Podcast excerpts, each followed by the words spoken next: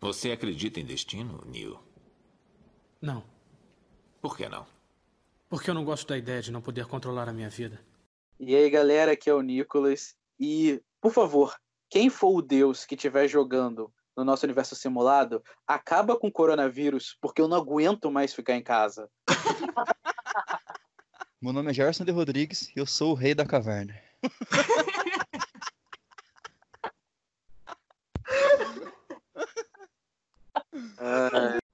E aí, galera, que é uma Lost e eu só tenho certeza de uma coisa. O cara que tá jogando com o Brasil é muito noob. Com certeza. Maldito. Meu nome é Caio e existem infinitas versões desse podcast gravadas pelo universo afora. Caraca. Ficou foda. Não, Muito Midnight gosta. ah, ah, não agora, agora eu quero escutar, cara. Como será que a gente é em outro universo? Você quer saber o que é Matrix? Matrix está em toda parte. Está à nossa volta. Mesmo agora, nesta sala aqui. Você a vê quando olha pela janela ou quando liga a televisão. Você a sente quando vai trabalhar. Quando vai à igreja. Quando paga seus impostos. É o mundo que acredita ser real para que não perceba a verdade. Que verdade. Que você é um escravo, Neo. Bom dia, boa tarde, boa noite, galera da Terra, galera do multiverso. Eu realmente espero que alguém do multiverso esteja escutando esse podcast. Bem-vindo a mais um Sala ao Lado, com esse nome tão peculiar, com uma rima de Jones, Platão, Escuridão e Simulação. Hoje a gente vai falar um pouco sobre o que é provavelmente a teoria mais famosa da filosofia. É aquela única teoria que a galera prestava atenção na hora da aula no ensino médio, que é o mito da caverna, a alegoria da caverna de Platão. E a gente vai avançar um pouco e vai mostrar que essa teoria da caverna, apesar de ser uma teoria filosófica, ela tem ali uma ligação forte hoje em dia com a ciência. E antes de a gente começar, sério, eu tava pensando num fato muito engraçado, que o Gerson, cara, ele tá jogando Red Dead 2 e o cara tá com 470 horas de jogo e ele não fez praticamente nada da história principal. O cara basicamente tá vivendo no. Tipo, o cara tá vivendo dentro da caverna de Platão, tá ligado? E, e, e tá foda-se. Tipo, tá foda-se. Cara, Gerson, como é que tu joga 470 horas de um jogo e, e, e tu não faz nada da história? Cara, tem uma explicação pra isso, velho. Eu entro no jogo, tá ligado? Procurando falhas naquele universo pra provar pro mundo que aquele universo ali é real. Eu tô vivendo no universo de Red Dead, pescando, cozinhando, andando pela cidade, fazendo compras, tendo Tá relacionamentos. RPG. Tipo isso, cara. Porque eu tô ligado que em algum momento vou encontrar uma falha naquela programação que vai provar pro mundo que Red Dead é real. Mas me fala, tu na vida real fica procurando uma falha na Matrix também? Ou é só não, no Red porque a Dead? vida real eu sei que é, que é simulado, tá ligado? Eu tô ligado que é simulado, então é evidente. Ah, a vida real. tu- É, a vida real ele, ele sabe que é simulada, mas o Red Dead ele ainda tá na dúvida. tipo isso. É simulação dentro da simulação. Ele fica cara, assim, né? Me parece verídico. Ele fica. Mano, mas sério, velho. Eu tirei aí um dia, assim, sei lá, do meio-dia até 6, 7 horas da manhã, vivendo dentro da cidade principal do jogo. E eu comecei a tirar. O, alguns personagens dentro daquela cidade que são essenciais. Tem um cara que, que serve as pessoas no bar, tem o cara que limpa a rua, tem a mina que é feminista que foi protestando. Eu comecei a sequestrar esses NPCs, saca? Pra ver se eles não davam mais spawn, tá ligado? Pra se não eram substituídos por outros personagens genéricos. E o mais incrível é que o mundo reage à ausência daqueles personagens, saca? Se tu sequestrar o cara que vai à rua, a rua começa a ficar mais suja. Se tu sequestrar a feminista que tá ali protestando, os homens no, naquele ambiente começam a ser mais machistas. Se tu sequestrar o cara. Sério, cara? Os caras no Velho Oeste eram não machistas. Pô, mas é um jogo, cara. É isso que tu tem que ter noção, saca? É um jogo e, e o jogo Você reage. deportou um mexicano? Não, cara, não cheguei na parte do México ainda. Pô, É Isso, bota bloqueado, mais 470 horas, hein? 470 horas ele não chegou no México. Você já levou o avanço negro na história, pra velho. reunião da KKK? Já, cara, já. Eu sequestrei um membro da, da, da KKK e levei pra cidade principal, velho. É muito louco, porque é lixado, tá ligado? Cara, aquele jogo é real, velho. Tenho certeza que o jogo é real. Aquele mundo ali não é normal, velho. O nosso também não é, cara. Nossa, também não é.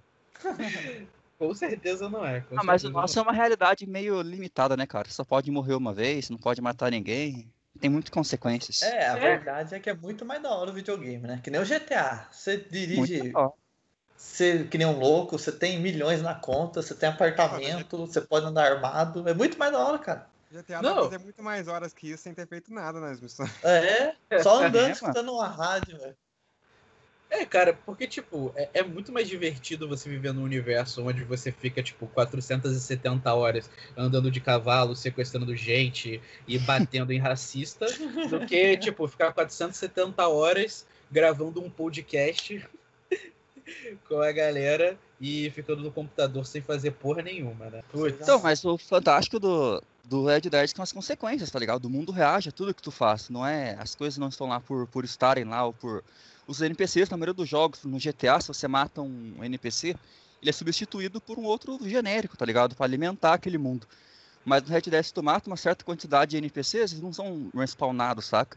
É possível tu deixar uma cidade inteira pra sempre, completamente deserta e sem utilidade nenhuma no jogo que tu matou todo mundo, saca? As Ah, então é tipo o coronavírus, tá ligado? Tipo, a cidade também tá deserta É tipo isso, cara. No mundo real. Atualmente as cidades estão desertas, pelo menos eu espero que esteja. Tem um jogo que já fez isso muito tempo atrás, Gerson. Se chama jogo? The Witcher. Ah, mas no The Witcher tu não tem essa liberdade, tu não pode matar os NPCs em Cara, novidade, se tá você ligado? matar, se você matar os lobos da região, aparece mais cervo lá porque não tem presa pra ele. Sim, mas os lobos Sério? NPC, saca? É, mano, tem esse sistema aí. É o, é o contrário, se você matar muito cervo também, os lobos começam a assumir porque não tem presa, tem uns bagulho assim, velho. Caraca, É mano, muito agora, eu tô noiado, mano. Acho que, acho que eu vou voltar pro meu Game Boy e jogar com pixel mesmo.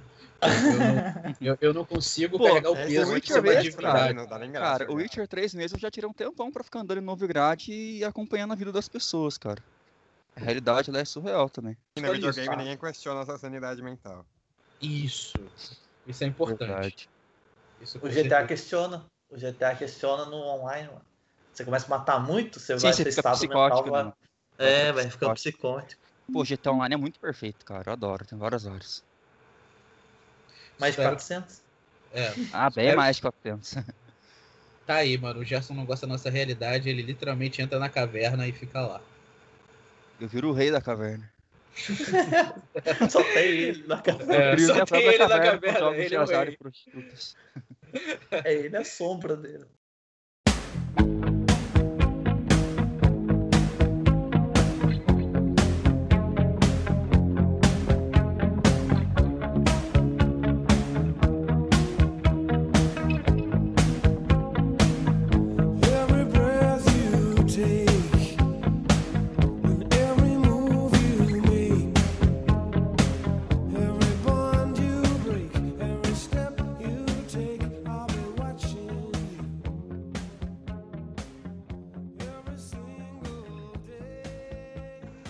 Filosofia, formalmente, dentro da nossa história, ela começou com um sujeito chamado Tales de Mileto, na Grécia Antiga, por volta de 600 anos antes de Cristo. E por muitos, eu acho que a galera sabe, ele foi considerado o primeiro filósofo. Era aquele famoso cara que era um dobrador de água, que falava que a água era a essência de tudo.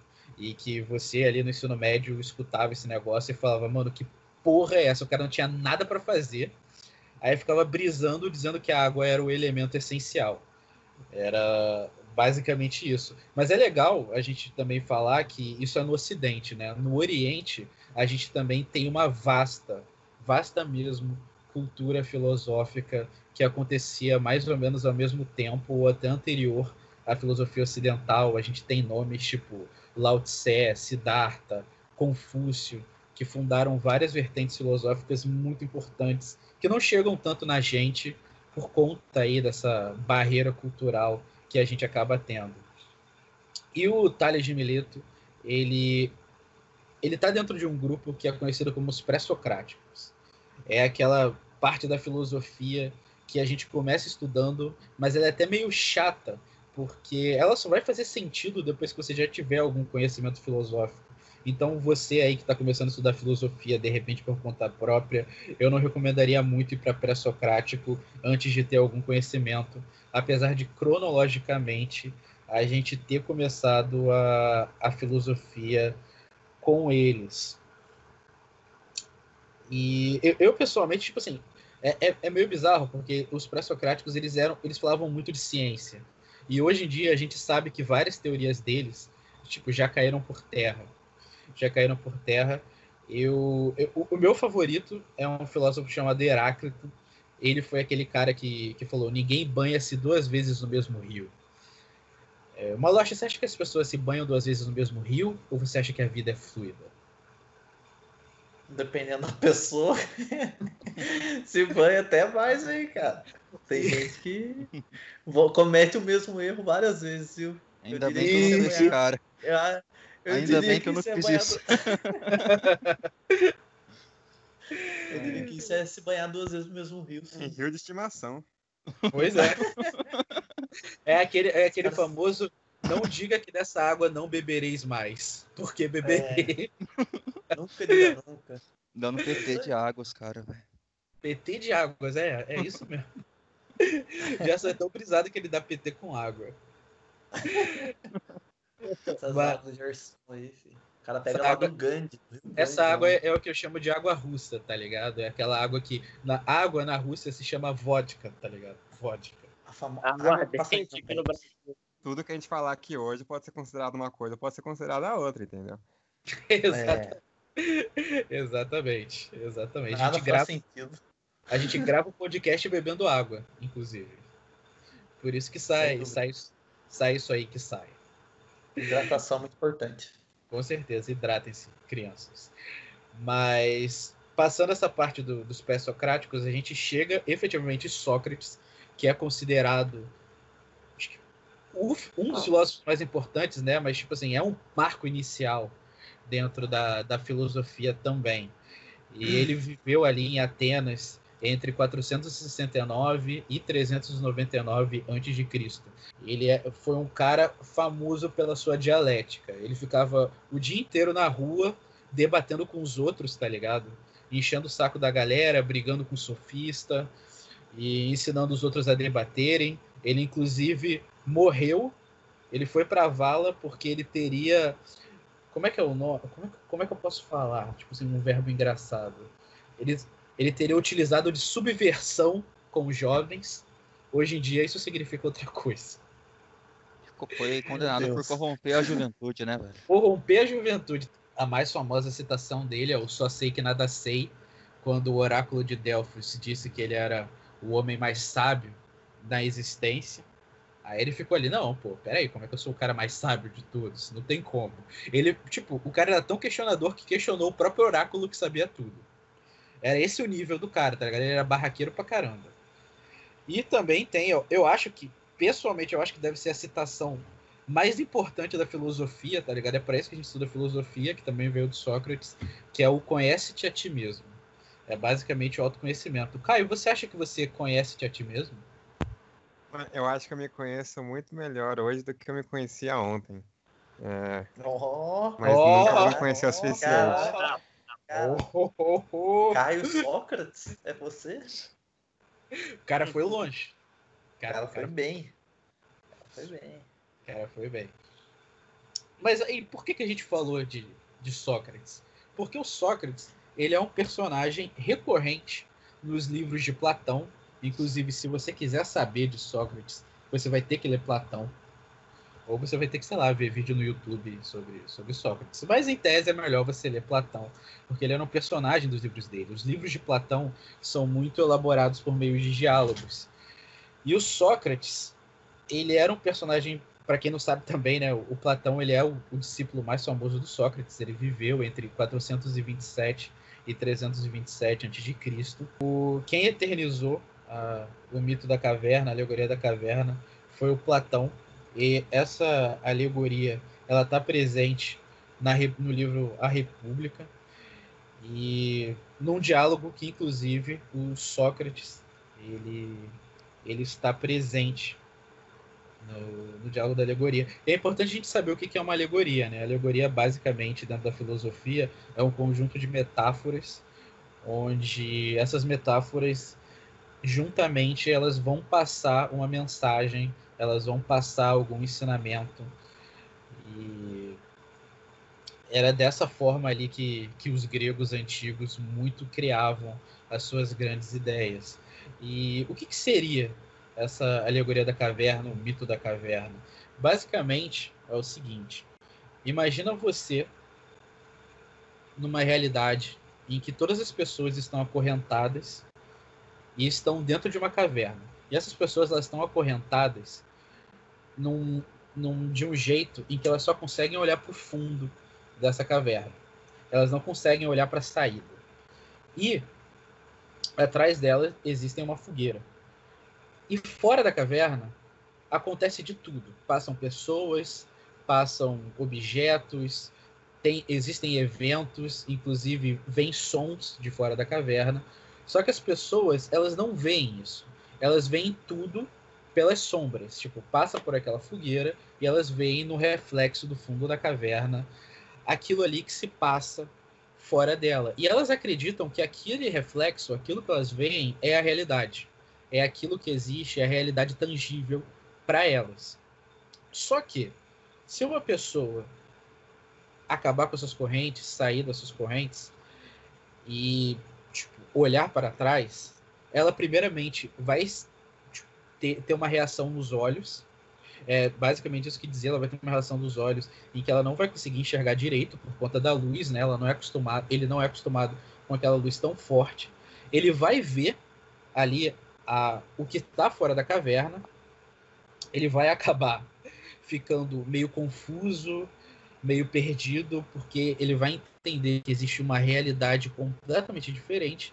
Ele vai acabar voltando ali, tentando explicar para as outras pessoas o que, que ele viu. As outras pessoas não vão acreditar nele.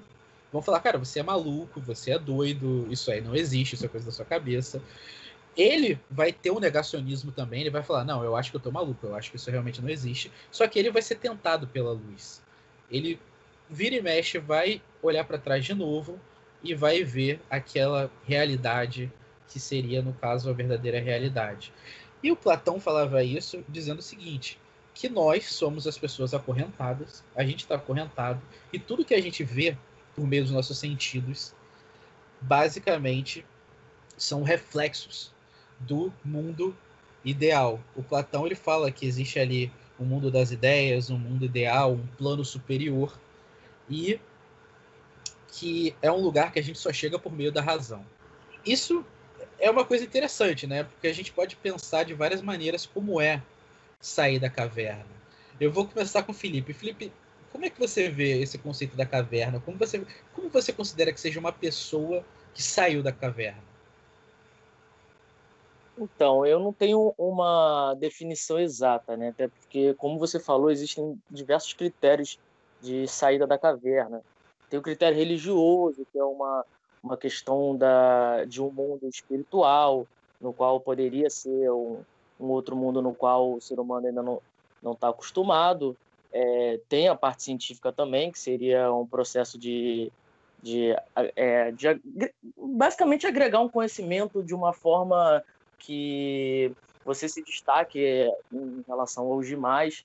Existem inúmeras formas, assim, não necessariamente uma em si eu considero a correta, mas basicamente é, é isso que você falou, é uma pessoa que consegue evoluir é, em determinado momento no qual ela, a, ao notar que as outras pessoas também é, continuam presas, enquanto ela foi uma das que conseguiu sair, tenta, ou talvez não, né, depende muito do, do conceito da pessoa, resgatar é, essas pessoas que não, não têm esse devido conhecimento para tentar atingir, junto com ela, essa evolução, seja espiritual, seja intelectual, varia bastante, eu acho.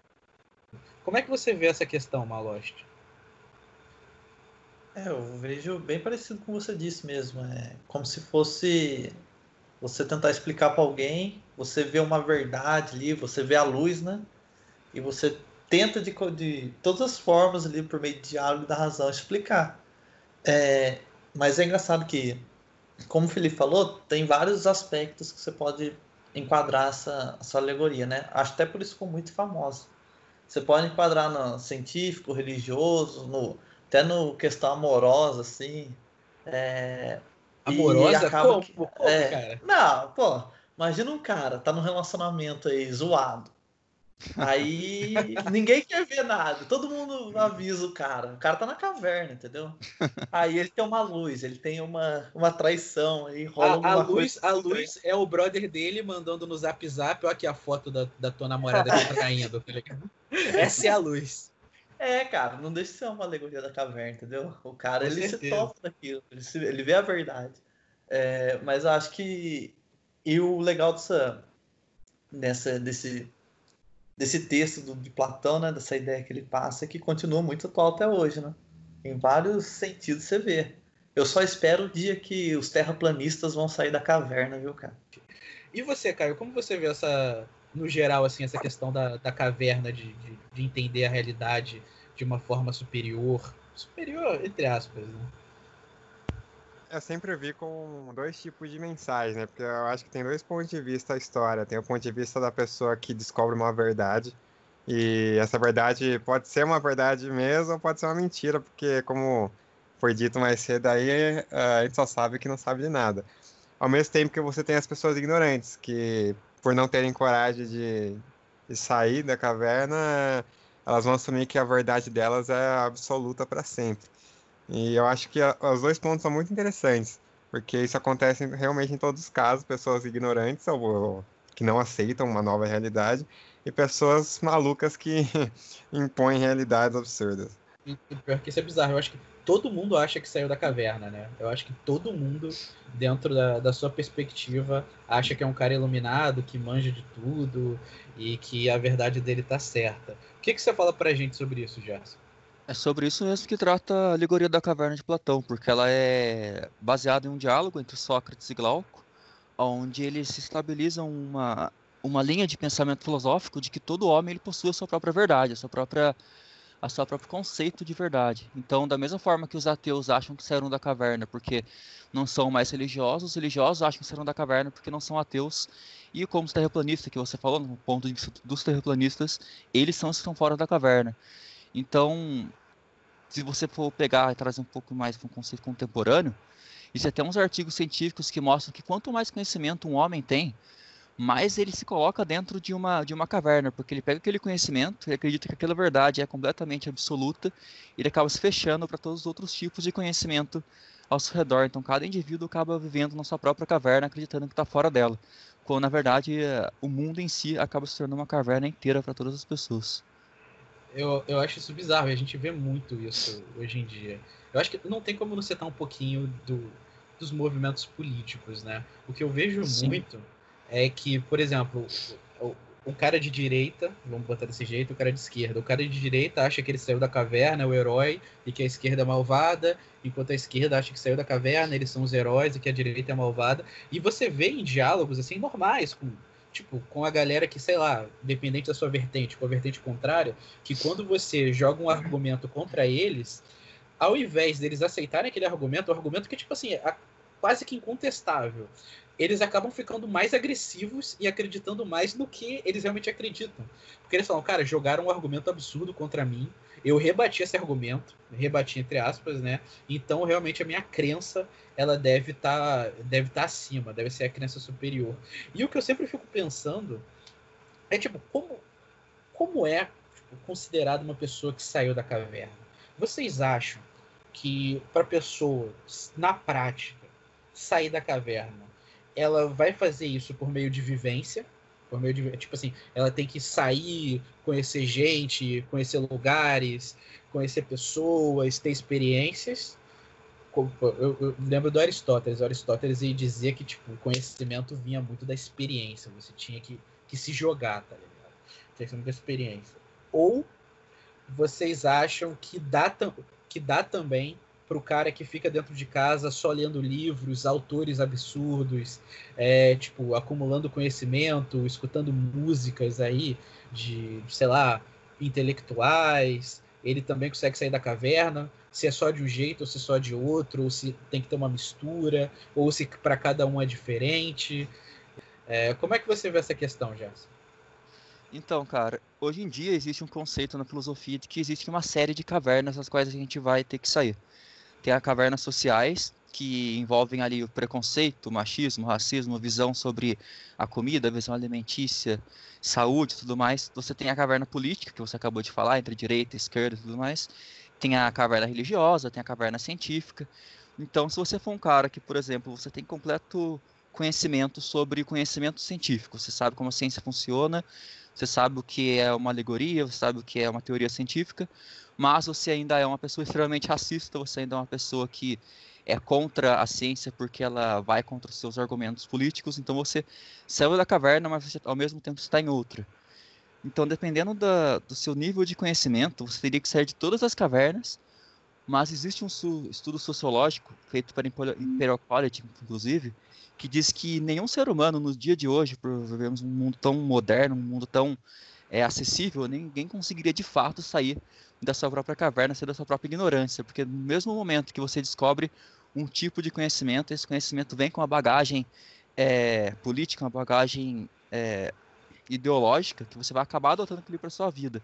Então, querendo ou não, você vai ser ignorante mesmo tendo você o maior conhecimento do mundo, você tendo o maior acesso a livros dos maiores autores do mundo, você sempre vai ser pelo menos um pouco ignorante a respeito de alguma coisa.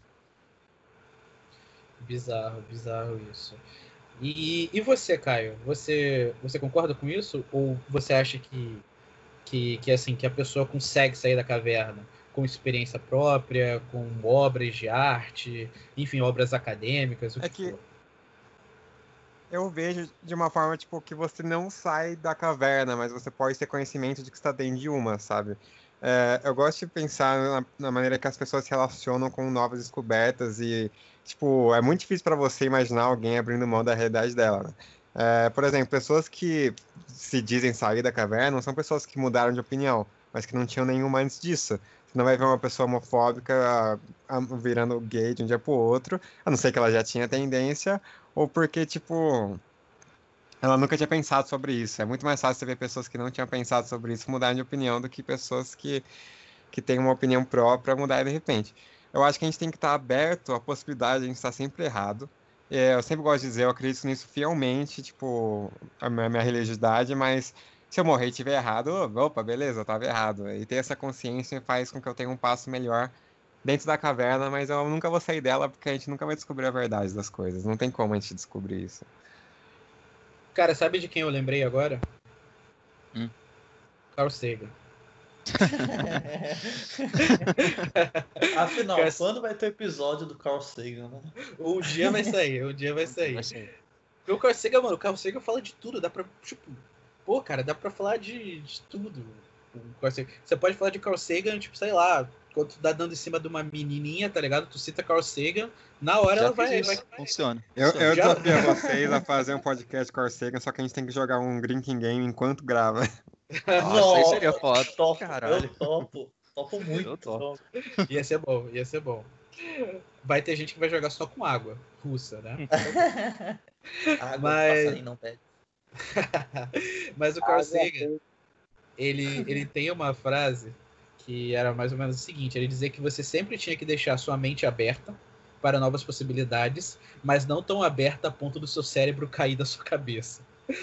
Ou seja, tipo, acredite em coisas novas, mas também não seja um bitolado e vá em qualquer onda, né? Porque senão daqui a pouco tu é terraplanista, você vai acreditar em signo e essas coisas todas engraçadas que, que, que a gente que a gente vê por aí. É Maloche, o Dragões do Éden, que inclusive é muito bom. Sim, exatamente. Maloche, é, eu quero saber de você. Eu acho que o o Gerson e o Caio, eles basicamente deram ali uma ideia de que o homem não sai da caverna. É impossível. Ele tem consciência de que ele saiu da caverna. O Gerson falou ali que de repente o cara ele dá umas olhadas ali para trás, ele vê o que acontece, mas ele não sai efetivamente da caverna, ele não vai transcender. Como é que você vê essa questão? Ah, eu vou um pouco de encontro ao que os dois disseram, né? Porque eu também acho que a gente nunca deixa a caverna. Mas a gente é aquilo, você tem que ter consciência do que está ao seu redor. É, a gente não sai porque a gente, que nem o Gerson disse, a gente nunca vai ter conhecimento de tudo. Então vo- você vai se ver preso numa caverna. Pode ser na caverna mais boba e pequena que for, você vai estar lá. Mas eu acho que o mais perigoso, cara, que resumindo esse negócio de caverna, é que, assim, na minha visão tem duas. É, você fica preso, é, você pode ficar preso por dois motivos na caverna. Um é pela ignorância, de você não ter o conhecimento ali, de você não ter a base científica. E esse aí pra mim é ok, cara, porque você consegue se livrar dessa caverna, entendeu? É, você estudando, você correndo atrás, você consegue ter o, você consegue ver a luz, você consegue ver o fogo. Mas agora a caverna mais perigosa, que aí eu acho que entra política, que ela tá fundada nisso, que a caverna, ela não é sua ignorância, ela é seu ego, né, cara? Quando você Olha acha aí. que, que você vai estar. você. Não porque você não tem conhecimento do outro lado, simplesmente porque você não quer ir pro outro lado, porque ali você é o rei, tá ligado? Você manda naquela caverna. Como, como disse o nosso amigo aí. Mas eu acho que esse é o pior tipo. É Aí que você nunca vai sair dela mesmo, entendeu? Mas acaba que você vai ficar ali, cara. Você vai ficar preso. Porque não tem como você ter conhecimento de tudo, você ter esse. Não é o filme lá da Scarlett Johansson que você usa 100% do cérebro, cara. Isso aí não. Aí no final Não tu tem um pendrive. É, não existe um negócio desse. Mas eu acho que a, a, a caverna que a gente tem que buscar sair é essa, entendeu? De você ficar preso no seu próprio ego. E achar que, ah, isso não é verdade porque eu tô dizendo que não é verdade. Cara, isso é interessante. Que eu me lembrei de uma vez que eu tava lendo um gibi do Batman. Aí gibi, cara, a galera vai, vai me rechaçar. Uma HQ Achei que era um gibi Batman. do Carl Sagan, mano. Não, não, não. não. O pior é Se que tiver- tem o GB do Carl Sagan, velho. Tem? Tem, Putz.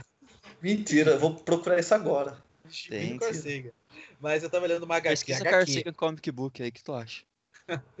HQ, senão a galera vai, vai me rechaçar. Uma HQ do Batman, em que ele falava: Não, mas porque eu sou fluente em 15 línguas, eu sou, tipo, eu tenho faculdade em trocentos tipos de engenharias, eu domino, tipo, dezenas de artes marciais. Aí eu lembro que eu, na hora, soltei assim: Eu falei, caralho, porra, foda. Eu queria ser como o Batman, como é que ele consegue tudo isso?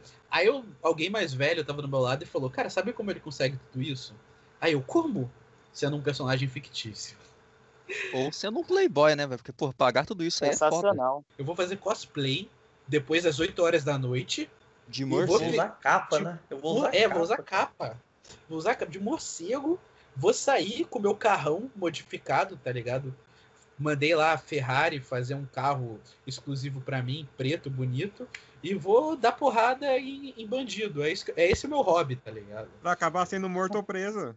Exato, mano. Porque, porque o Batman ele acha que ele saiu da caverna, mas porra, é Batman. Caraca, tipo, faz, faz aí um, sei lá, um centro de reabilitação, melhora a distribuição de renda de Gotham City, tá ligado? Faz isso. pô. Quer ver? Calma aí, vamos, vamos testar, ver se isso é verdade. Gerson, Oi. você se fosse milionário, Hum. você sairia batendo nos outros vestido de morcego? Mas nem fudendo. Ah, não, Imagina o é trampo, velho. Eu poderia me vestir de morcego pra outros sims aí.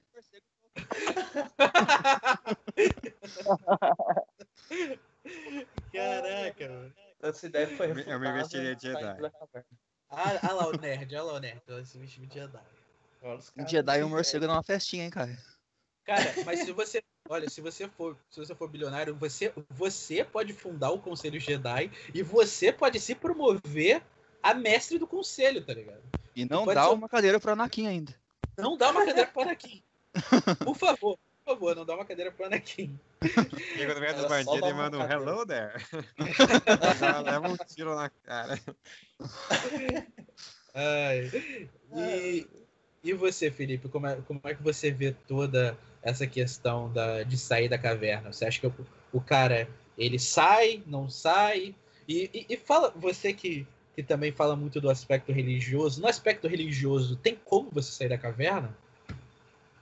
Então, é, primeiro eu concordo com os três, concordo bastante com o Malós quando ele fala da questão de ego, porque se o Sócrates, que é considerado por muitos como o pai da filosofia ocidental, diz que só sei que nada sei, quem, quem são os outros para querer é, achar que vive na- no mundo onde todo conhecimento é dotado da, daquela determinada pessoa? Em relação à a, questão da, da saída da caverna, como eu falei no começo, é bem complexo, porque há várias cavernas, né? Assim, na obra de Platão, ele basicamente fala da, de tentar libertar da ignorância, só que eu chego a, a pensar que o conhecimento ele é infinito. É, é vasto demais para uma, uma pessoa só conseguir é, determinado, sei lá, é, uma pessoa física, né? Ou no, não numa, num ambiente é, fora da, da nossa questão de ser humano, conseguir deter de todo o conhecimento do mundo. Então, basicamente, é como se você estivesse andando em direção ao horizonte. Você pode garantir é, conhecimento aos poucos, mas, mas vai ser uma viagem infinita. Então, assim, é, para mim, é, nesse corpo que a gente tem, que é limitado, com nossos conceitos de certo e errado muito relativos, é, numa constante mudança, tentar. Você pode até sair da caverna no início, mas é, o que tem fora da caverna é tão grande que você nunca vai conseguir é, plenamente alcançar um, um conceito filosófico, intelectual tão grande. E levando a nossa consideração religiosa, tem é, é, é difícil explicar, porque, por exemplo, eu acho que a a- as próprias igrejas, num sentido atual, podem ser uma espécie de caverna. É, muitos estão presos ali, dotados de, um, de um, uma espécie de conhecimento que é propagado por pessoas que se dizem acima, e essas pessoas, talvez, é, muitas delas estejam é, sendo as próprias que utilizam ali de, de suas capacidades de estarem não acorrentadas para transformar as que estão acorrentadas é, em bobas, assim, fazendo é, na analogia lá que o Platão fez, como se fossem os caras que levantam a- as plaquinhas e com a sombra é, mostrando os animais para as pessoas. Então, assim, é, eu acho que para você deter nesse conhecimento é, com a religião acima, é, também é algo praticamente nesse plano terreno impossível. É, você pode tentar escapar, mas a, o que está fora da caverna é muito grande para uma pessoa conseguir adquirir tanto conhecimento, tanta espiritualidade, ao ponto de voltar e resgatar todo mundo. Você pode tentar puxar a pessoa da caverna, mas quando essa pessoa sair, até ela se acostumar com o que ele diz que seria o- os raios de, de sol e o conceito que está fora, que ele não está acostumado, porque ele está preso na, na escuridão ali, é, vai ser uma viagem quase eterna.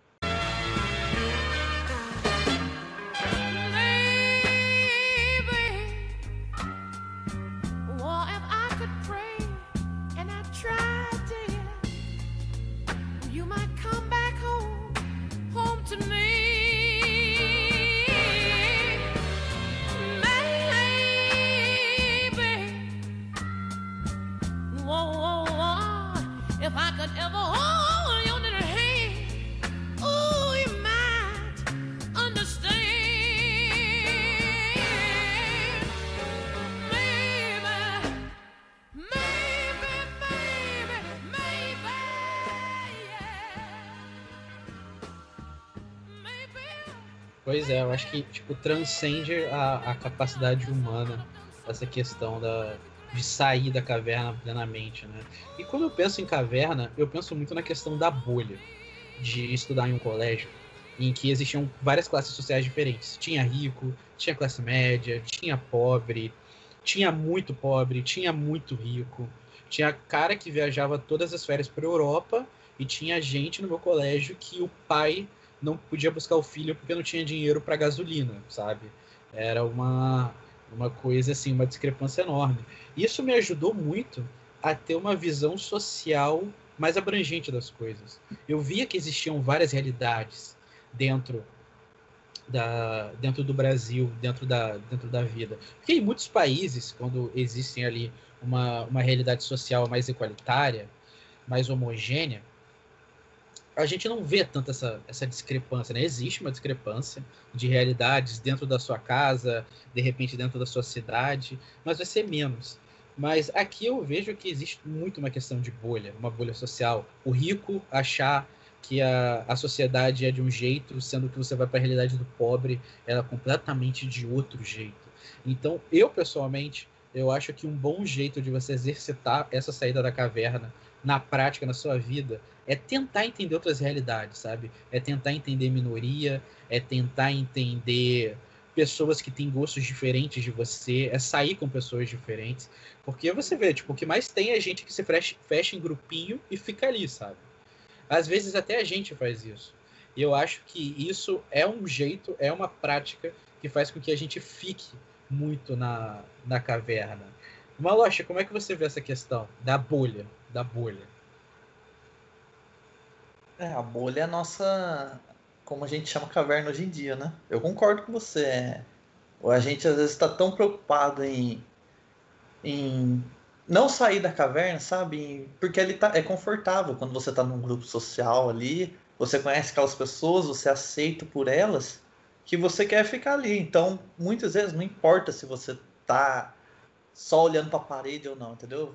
Você não faz questão disso.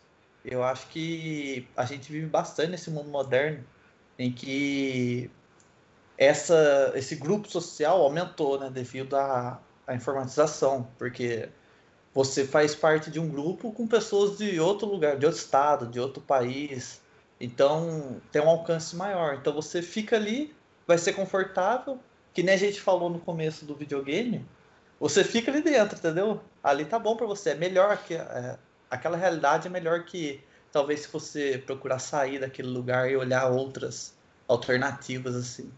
Então acho que a gente aumentou essa caverna, a escala dela aumentou nos dias de hoje, porque é muito fácil você se ver preso dentro de uma.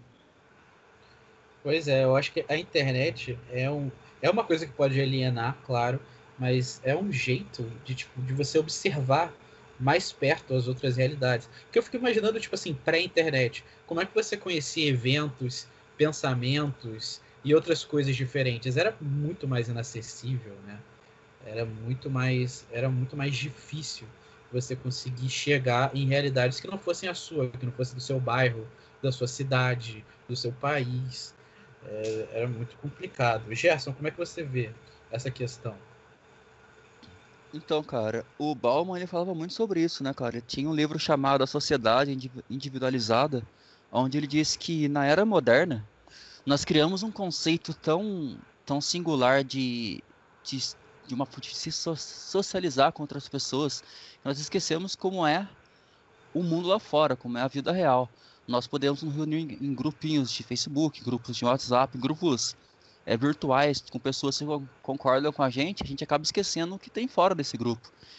E acaba esquecendo como é o, o mundo na sua essência, nas suas consequências.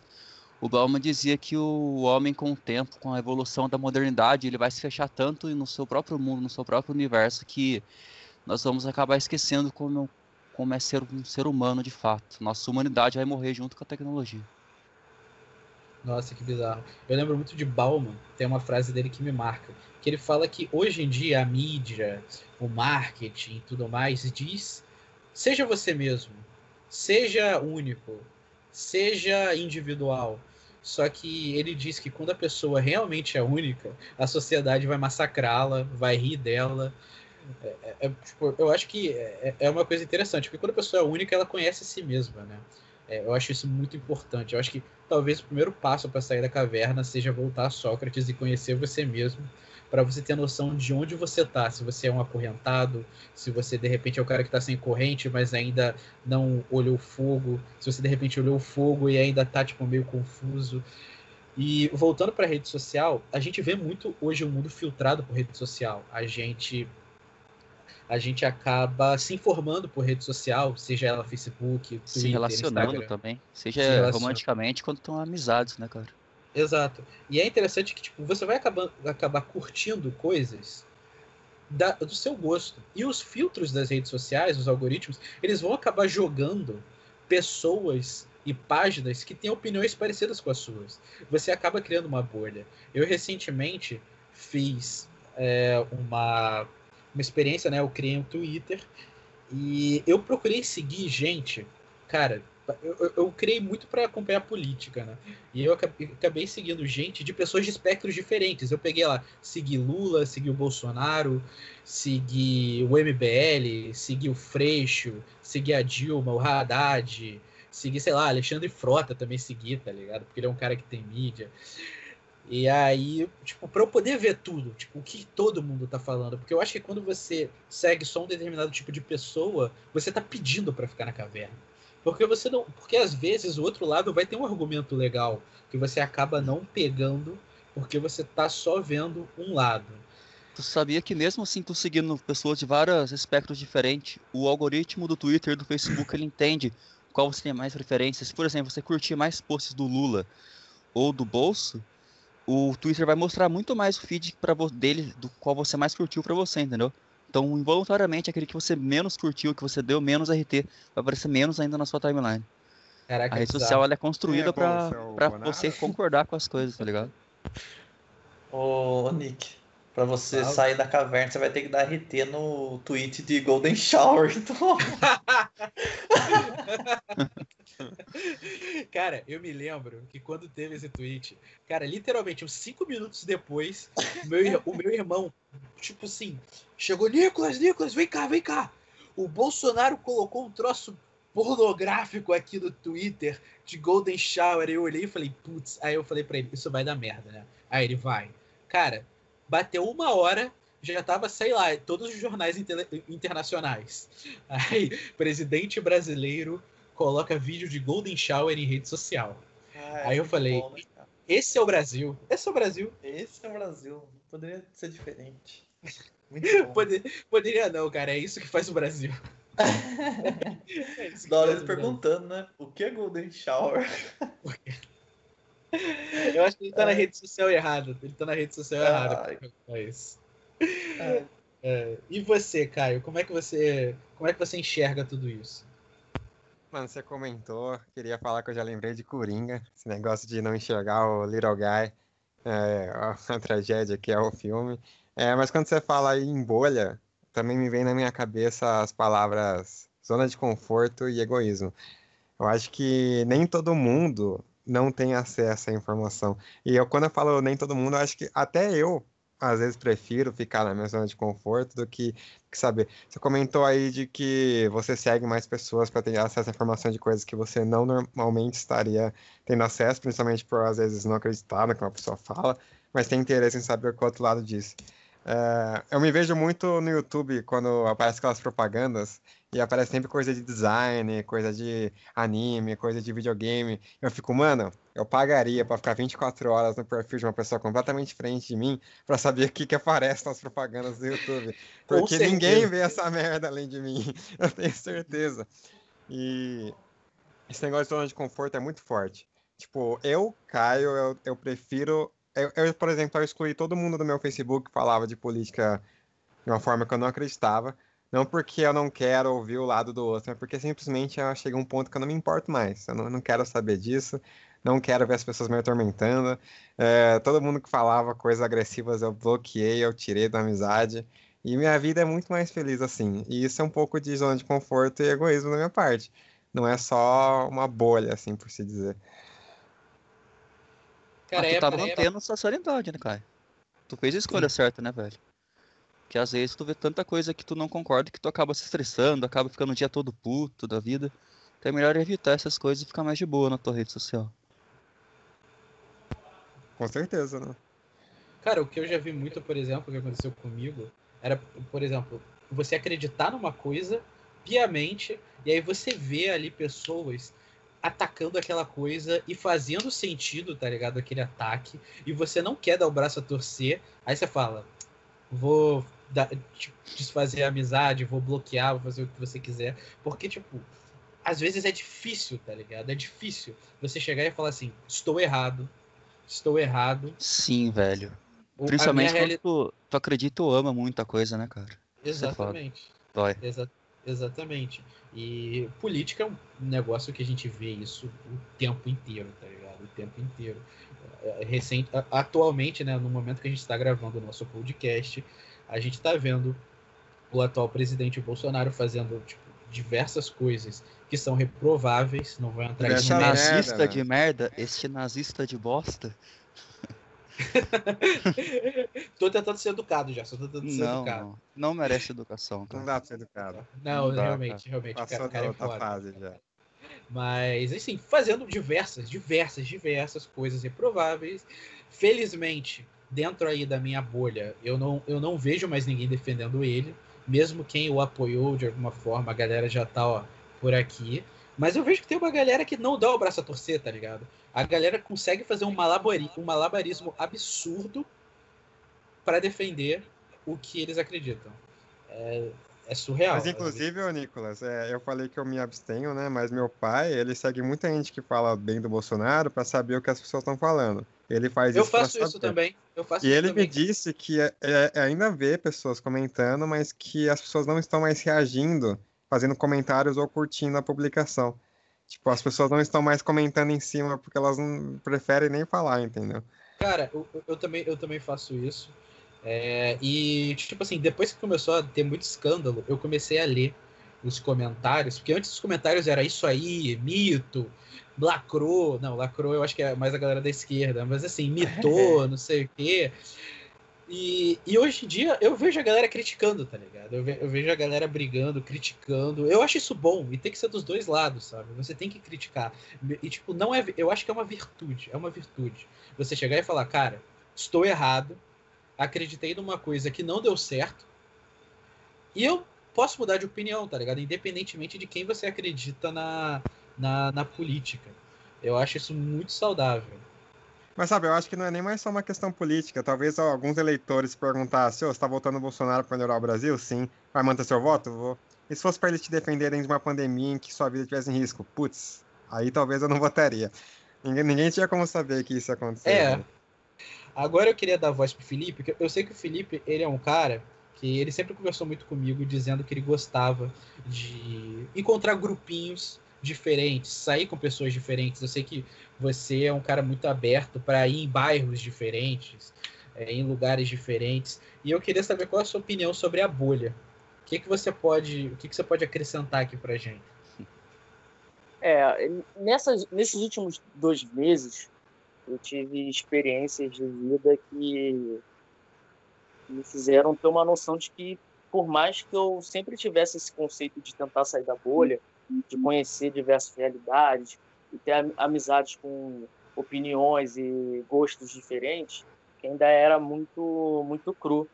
É, por exemplo, com o conceito do trabalho que eu estou agora, que é em outro município, é, eu consegui verificar uma realidade que eu jamais imaginaria, o que até imaginaria, mas é, por verificar em televisão e não estar lá é, como, como pessoa mesmo, eu não imaginei que fosse tão, tão diferente, tão complicado. é, então, assim, é, eu pude notar literalmente como o Brasil ele possui diversas realidades, realidades até um tanto quanto tristes, é, e me fez até valorizar e tentar entender que é um objetivo quase constante ó, a tentativa de, de, de entender, porque eu acho que é algo que faz com que o ser humano evolua também, é uma tentativa de sair da caverna, conhecer outras realidades, outros pensamentos, outras condições sociais. E acredito que é um, é um estudo que eu realizo pessoalmente e a cada dia possa renovar. Em relação à bolha do, da internet, que é outro, outro pensamento que a gente estava comentando aí, é, é mais complicado do que parece, né? Porque, segundo um professor de ciência da Universidade de Michigan, é, o algoritmo e o usuário ele coproduz, eles coproduzem o feed de acordo com as redes sociais que você utiliza. Então, por exemplo, o Twitter, É, o Nicolas talvez possa um pouco escapar porque o Twitter dele é, é novo, mas para pessoas que já possuem um, um Twitter há muito tempo, a chance de tentar escapar, por mais que elas mesmas façam esse essa modificação, passando a seguir outras pessoas, ainda é, é muito complexo, porque a máquina ela basicamente observa e aprende com tudo que você está clicando. Desde as coisas mais básicas, por exemplo, eu quero comprar um, um eletrodoméstico, e aí a pessoa se surpreende porque aparecem diversas mensagens, os pop-ups é, que eles chamam, de promoções em determinados é, estabelecimentos comerciais online e tudo mais, e até a questão mais abrangente, como o algoritmo mudando tudo. Você passa a gostar e te fazendo ficar preso naquilo. Então, assim, você ter um contraditório, às vezes, no Facebook é muito complicado. Quando você tem amizades que possuem cada uma visão diferente, você acaba também escolhendo, sem às vezes sem querer, aquela amizade no qual você tem um pouquinho mais de, de entendimento do que, principalmente na questão de política, por exemplo, eu tive diversas pessoas que me bloquearam porque eu tinha uma, uma visão tanto quanto, é, como que eu posso dizer, não em cima do muro, mas é, algo de que eu criticava muito ambos os lados, por exemplo, né, pegando esse lado de 2018, critiquei ambos os lados e ambos os lados falaram, olha, você tem que tomar um partido independente de você não gostar de, de X ou Y.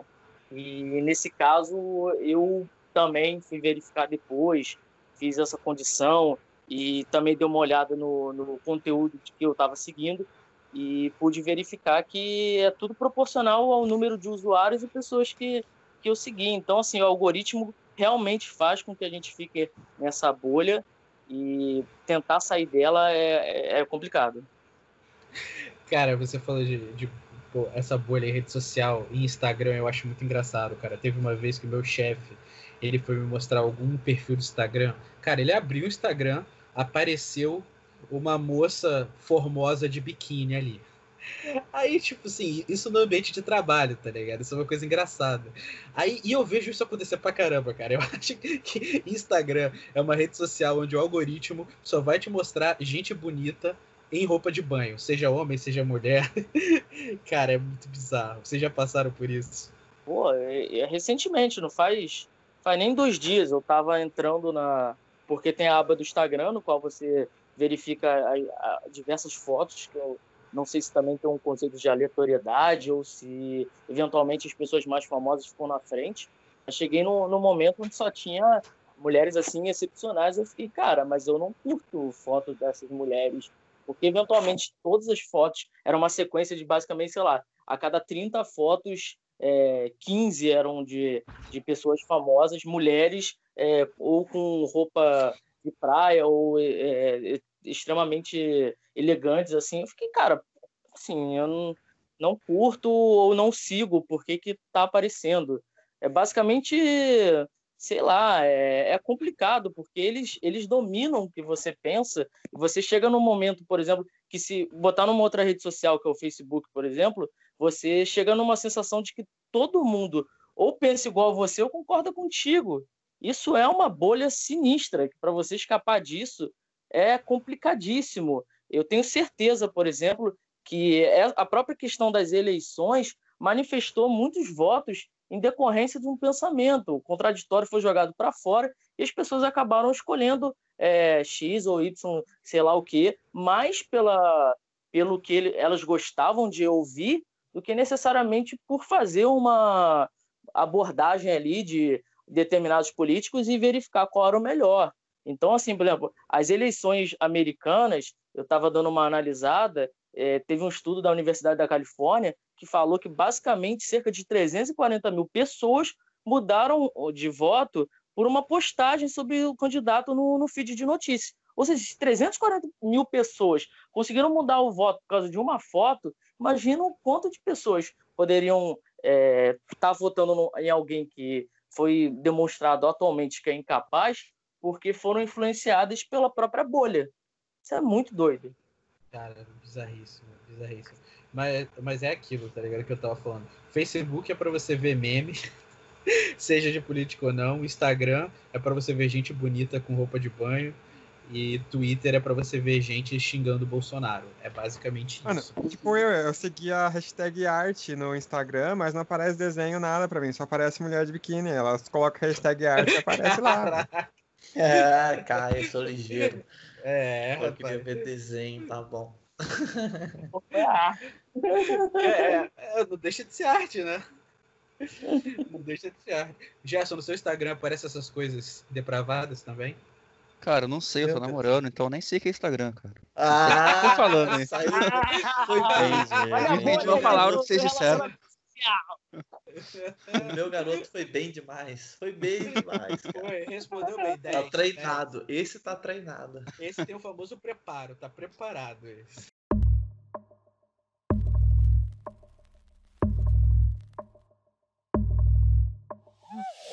Don't be cautious, don't be kind.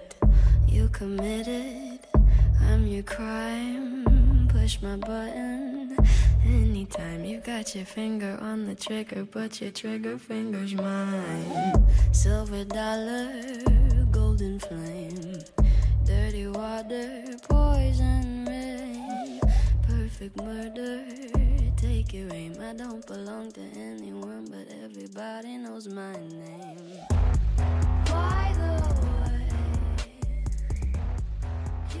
Uma outra abordagem que eu também vi muito, e, e bem pessoalmente também, nessa questão da caverna, é que quando eu comecei a ler muito livro de filosofia, eu naturalmente comecei a, a ter alguns pensamentos diferentes, comecei a ter algumas indagações sobre a vida, sobre a realidade, sobre as pessoas. Eu queria falar sobre aquilo com os outros, queria mesmo, só que pouca gente me entendia. Pouca gente, tipo assim, tinha paciência para escutar o que um garoto de 18 anos leu no livro do Schopenhauer, sabe?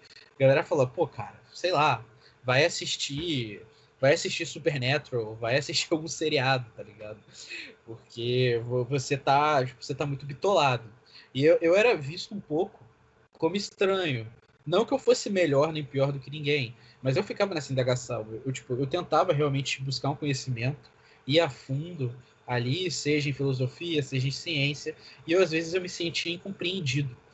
Aí eu queria saber de vocês. Vocês acham que um cara que não não precisa ser um cara que saiu da caverna, um cara iluminado, mas de repente um cara que está tentando sair, um cara que está tentando estudar algumas coisas diferentes, um cara que está tentando compreender mais coisas. Ele é um cara solitário, tipo, ele realmente vai ser solitário e e se vale a pena você sair da caverna ou se é melhor você ficar na ignorância?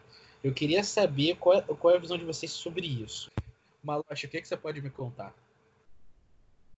É, tem uma frase, acho que é no próprio Matrix, que diz que a ignorância é uma benção, né?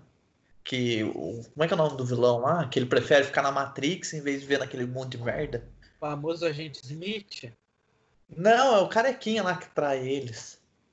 Ah, tô Que- ligado. Que ele, por conta ele do faz o gosto da carne, né? que queria É, ele ele, faz pra discurso. poder ter uma realidade no qual ele era fodão. E ele faz o discurso da carne, né? Que ele Isso. prefere sentir o gosto da carne do que ficar comendo aquele mingau de aveia e saber da verdade, né?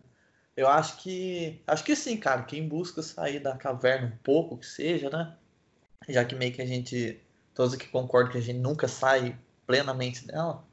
Mas quem busca ter esse, essa, esse conhecimento, essa visão, acaba se sentindo solitário, porque quanto mais conhecimento e mais. De, aí a gente pode dizer que conhecimento é poder. quan- Quanto mais poder você tem, mais solitário você se sente.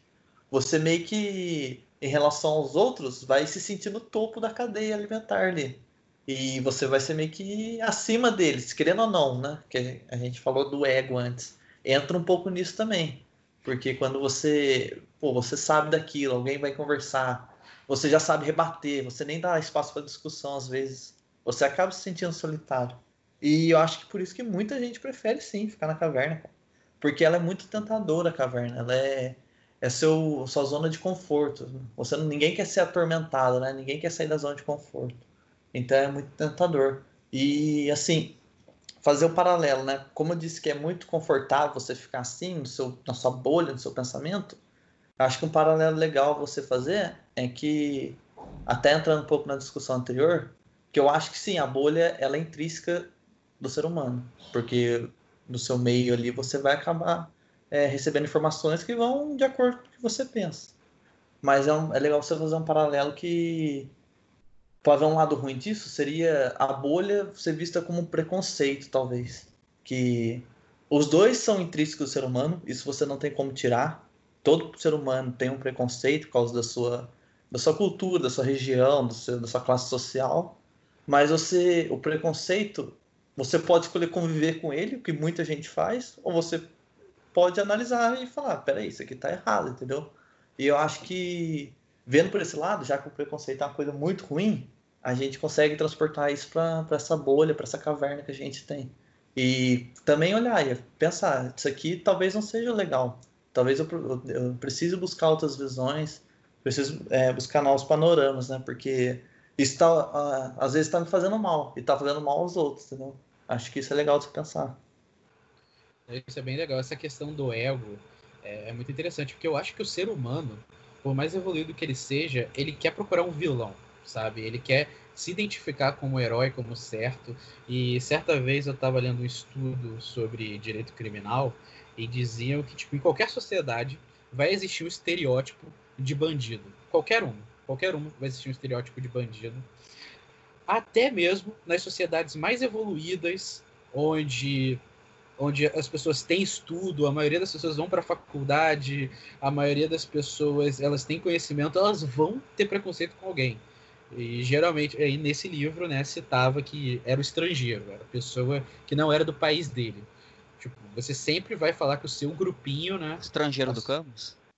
Não, não, é literalmente estrangeiro. É literalmente, Nossa, literalmente que era o estrangeiro lá do Camus. Que também fala sobre isso, né, sobre o preconceito de uma pessoa que acabou de chegar na, em um país que ela não conhece, ela acaba sofrendo preconceito lá. Exatamente. Isso, isso metaforicamente, né, é para mostrar que não importa o quão evoluída seja uma sociedade, ela vai ter preconceito com alguém, com algum tipo, com, com, com algum estereótipo. E essa questão do ego, que o, que o Maloche falou também é muito interessante, que as pessoas, eu acho que elas não gostam de, de quem está tentando se iluminar, muitas vezes. Elas, tipo assim, acho que as pessoas elas têm dificuldade de estar em um ambiente que tem alguém que é melhor do que elas às vezes em algum conceito, sabe? Alguma coisa. Claro, ninguém vai ser melhor do que o outro em tudo. Mas tem muita gente, isso, isso é, é, é uma coisa que acaba ferindo o ego, que não gosta de estar com pessoas que, que manjam mais do que ela em alguma coisa. Isso é muito ruim, porque, cara, eu acho muito interessante você conversar com pessoas que sabem mais do que você e você poder aprender com elas. Isso é bem legal. E eu queria saber do Caio. Caio, como você vê toda essa questão aí de você tomar a pílula vermelha, que é sair da Matrix, ou a pílula azul, que é tipo a caverninha, você ficar ali confortável no seu fogo e, e não, não entender a realidade ali fora.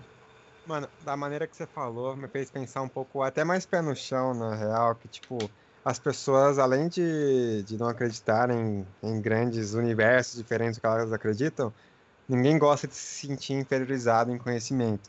Então, você comentou do seu chefe e tal, é, mais cedo. Eu, eu tive experiências em, na minha área de atuação, de design, no trabalho, em que eu não conseguia defender as minhas ideias, seja para colegas ou para o próprio chefe, de que eu estava certo, porque ninguém acreditava que eu tinha conhecimento sobre aquilo é, o quão de background você precisa ter para que alguém acredite nas suas próprias decisões.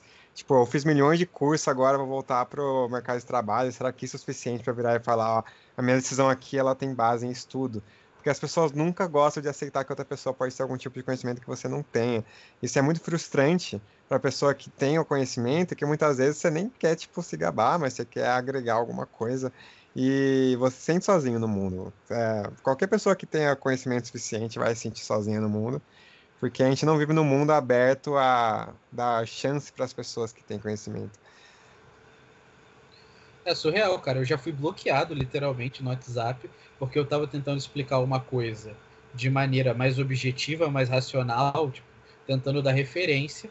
Essa pessoa que reclamava quando eu não usava o termo correto para ela poder entender, Eu cheguei e falei, tá, beleza, vou te explicar aqui do melhor jeito possível. Eu fiz ali um texto explicando determinado assunto, a pessoa disse que eu era um metido babaca e me bloqueou.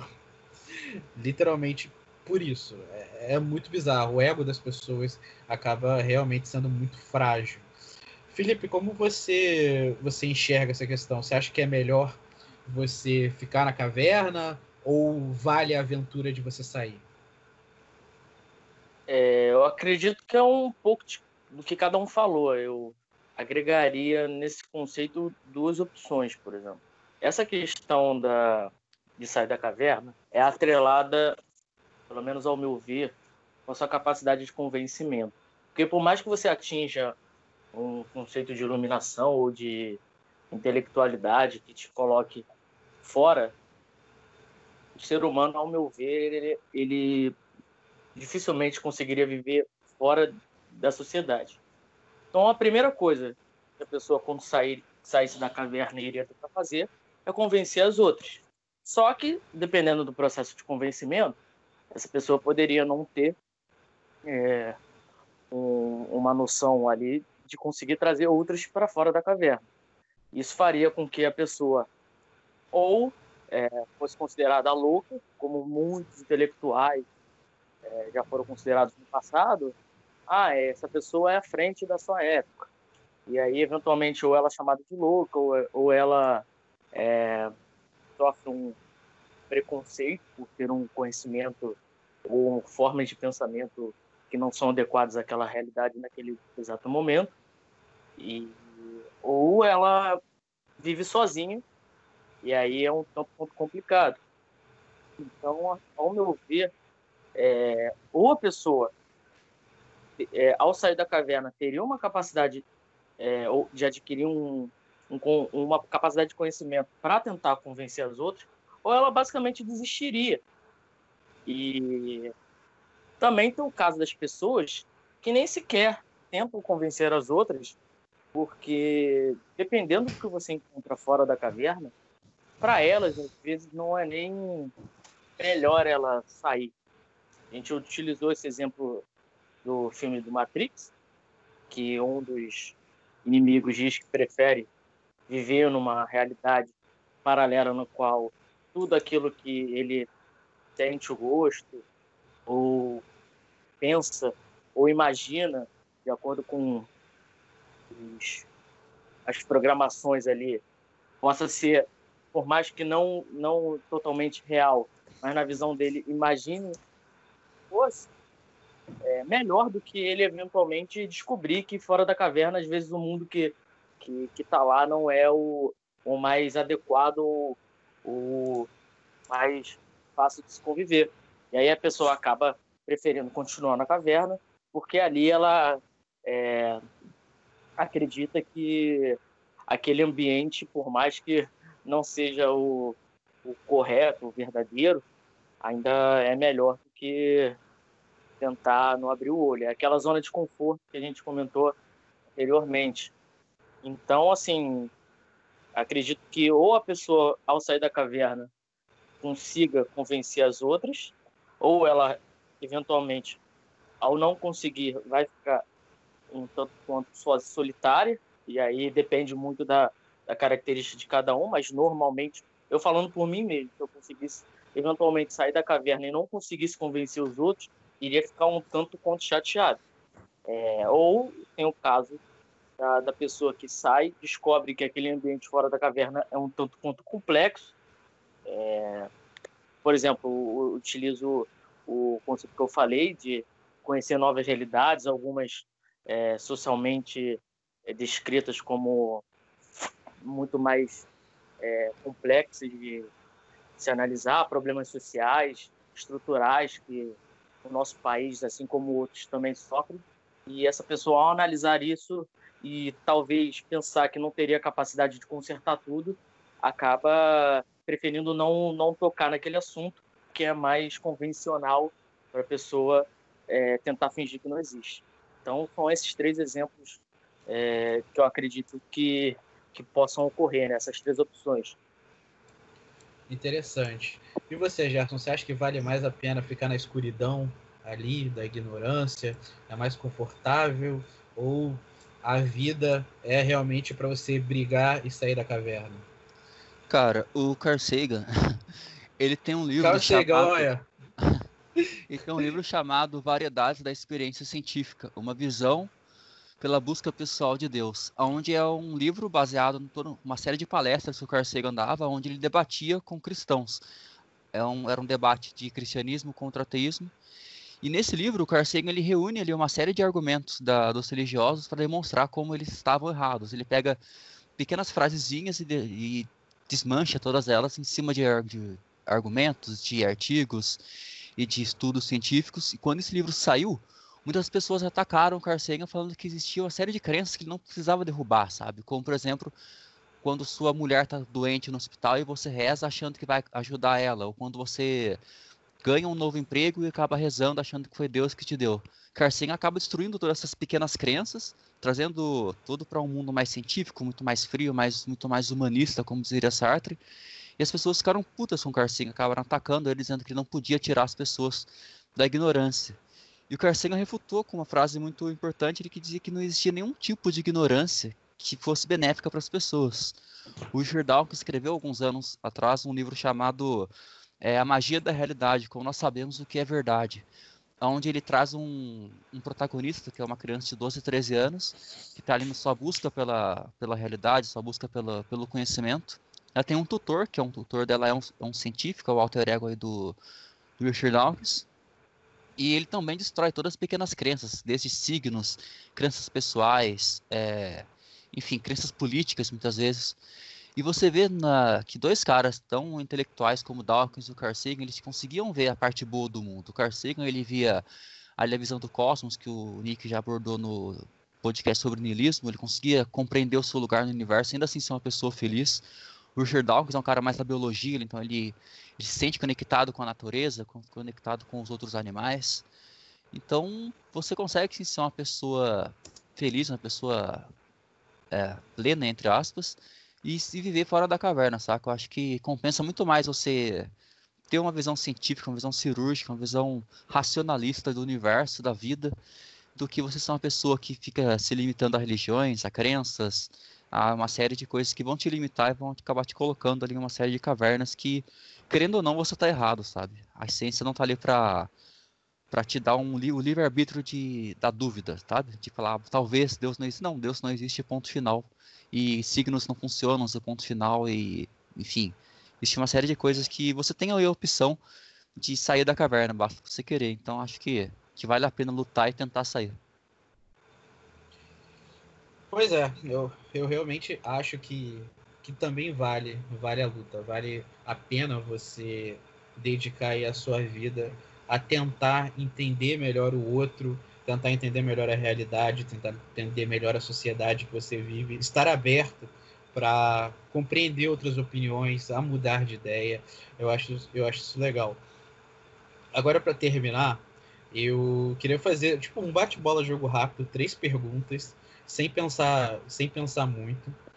Eu vou começar pelo, pelo Felipe, sem, sem pensar muito. Eu quero um nome de alguém que você acha que saiu da caverna.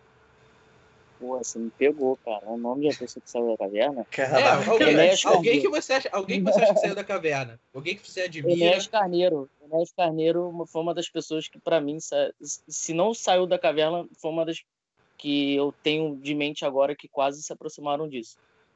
Beleza. Pílula azul ou pílula vermelha? A vermelha. Para você. Vermelha. Para a sociedade no geral, você acha que eles tomariam a pílula azul ou a pílula vermelha? Azul. Show de bola. É, Gerson, você, uma pessoa que, de acordo com sua experiência pessoal, saiu da caverna. Cara, tem tantas. Toda a comunidade científica, Lawrence Krauss, Stephen Hawking, Richard Dawkins, uh, alguns políticos aí, como, sei lá, eu vejo o Eduardo Jorge, é, Freixo, Manuel Dávila, pessoas que considero tem um nível, certo nível de inteligência, um, o próprio Che Guevara, enfim, pessoas que eu considero que têm um, uma visão política mais, mais correta, uma visão científica mais, mais refinada, são as pessoas que saíram da caverna. Pílula azul ou pílula vermelha? Cara, eu tomaria vermelho. independente da consequência. Você acha que a sociedade, no geral, tomaria a vermelha ou tomaria azul? Se a sociedade tivesse acesso à ciência de qualidade, política de qualidade, livros de qualidade, conhecimento completamente acessível, acho que todo mundo escolheria a vermelha. Eu acho que ninguém optaria voluntariamente por ser um ignorante, um cara, enfim, alienado. Então, eu acho que se a sociedade tivesse o conhecimento necessário, seria a pílula vermelha. Mas como infelizmente nós temos uma diferença social gritante no mundo, as pessoas são obrigadas a tomar azul e são obrigadas a viver na ignorância. Bom. Maloche, nome. Alguém que saiu da caverna. Cara, eu vou puxar a sardinha pro Brasil aqui. Eu vou falar do filósofo o Cortella, cara. Acho que é um cara que eu gosto de escutar bastante. É um cara que tenta ver tudo de uma visão ampla, assim, de cima, sabe? Sem esse fanatismo louco que a gente comentou. É um cara que ele é bom você escutar ele, que ele tem coisas importantes a dizer. Já li livro dele, ele realmente tem uns pensamentos bem legais. Pílula azul ou pílula vermelha? Putz, cara, eu vou tomar a vermelha. Sou um cara curioso, eu queria saber o que, que, que, que tem do, do lado de fora da caverna. É, cara, acho que todo mundo tem, tem essa curiosidade. Você é, acha que a muita socie- curiosidade. Muito, muito. Você acha que a sociedade tomaria pílula vermelha ou pílula azul? É, contrariando o Gerson, cara, eu acho que apesar da gente, se tivesse ciência, tudo difundida na nossa sociedade, mesmo assim eu acho que pessoas tomariam pílula azul. Acho que é uma grande parte, cara, porque é, com grandes poderes vem grandes responsabilidades, né? Já diria o tio do, O tio Ben. O tio, do, o tio Ben. Olha, Tio podia ter Ben é falado um cara ele, né? que, que saiu, Saiu da da caverna. aí, cara. Saiu da caverna. Saiu da caverna. Não, acho que tem gente que pre- prefere ficar anestesiada do que, do que saber a verdade. Caio, você, é o nome de quem saiu da caverna. É, eu vou falar o Neil de Grace Tyson, que é um cara que eu acompanhei nos últimos anos. Você O tomou. Depois Tyson, inclusive, mudou de nome, né, cara? Ele é o The Rape Tyson ultimamente. Ih. Entendedores. Qual que é a fita? Qual que, qual que é a Entendedores. fita aí? Gerson, primeiro, você, você fez uma camada de intelectualidade. Primeiro que você, tipo, fez uma referência à vida pessoal do cara. Segundo que você usou inglês, tá ligado? É muito bolha, é muito, isso é uma bolha, tá ligado? Isso é realmente. Eu achava que, tipo assim, a maioria das pessoas sabia inglês, mas não, não é tão tanto assim, tá ligado? No caso, só explicando a piadinha do Gerson, é porque ele tem acusações aí de, de estupro e foi muito triste pra comunidade científica. Sim, sim. É, Caio, você tomaria a pílula vermelha ou a pílula azul? Eu tomaria a vermelha sem pensar duas vezes, né? E você acha que a sociedade tomaria, no geral, tomaria a pílula vermelha ou azul? Eu acho com certeza a vermelha, não importa quantas pessoas sejam ignorantes. A curiosidade vai ser sempre maior. mano.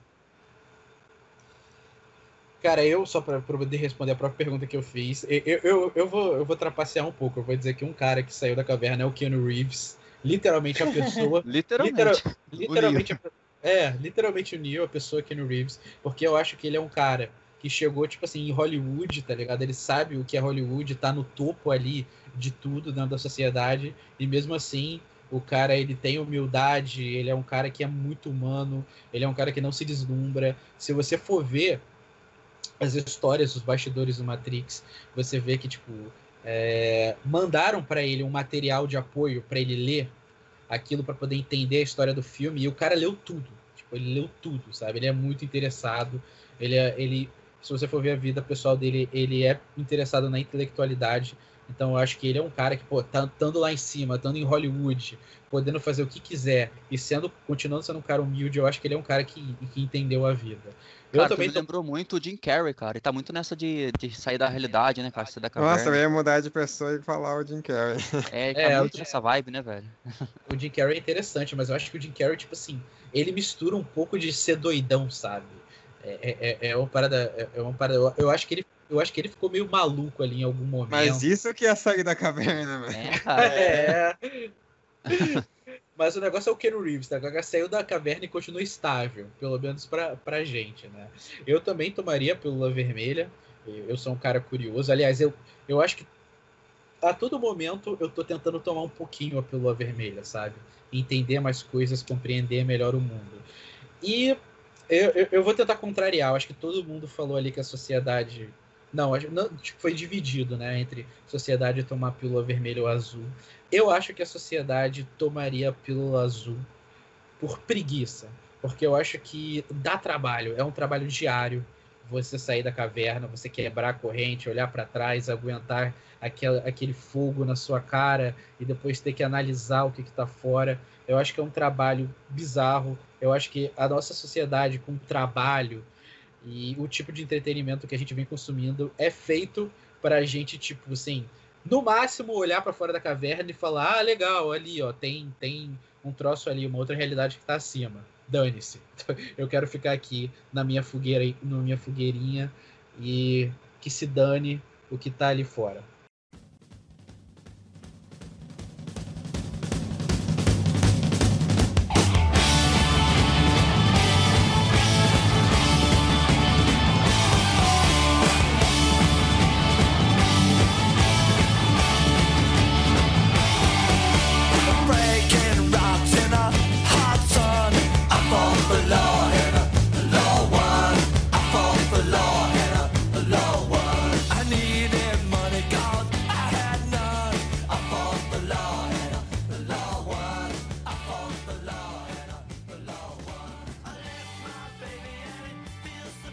Avançando o campo filosófico, a gente tem ali as heranças, por assim dizer, do mito da caverna, agora, hoje, em dia, bem atual esse assunto, dentro da ciência, que é a questão do universo simulado, do nosso universo, ele ser um universo que não é o universo original. A gente, de alguma maneira, por meio da tecnologia ou do que mais for, ali, uma simulação dentro do computador de um alienígena adolescente que está só jogando um The Sims e vendo qual é a herança dessa teoria, dessa alegoria para o conhecimento humano, a gente pode falar de uma coisa que é muito atual hoje em dia, que é o universo simulado. É, o- é uma teoria que parece coisa de ficção científica, realmente. Parece uma coisa assim, ah, cara, como é que tu vai acreditar numa loucura dessa? Mas realmente, efetivamente, a ciência ela tem tentado explicar o porquê e como a gente existiria um universo simulado. E basicamente a gente pode imaginar que a gente é um The Sims em algum computador de algum alien numa realidade que está acima. No caso, seria literalmente nós estarmos dentro da caverna e ter uma realidade que a gente, tipo, que é superior à nossa e que, tipo, que nos dá tudo que a gente tem. E eu queria dar deixa pro Gerson para ele dar uma explicada em como que a ciência enxerga essa questão do universo simulado e como é que a alegoria da caverna acabou sendo levada assim, meio que objetivamente a sério.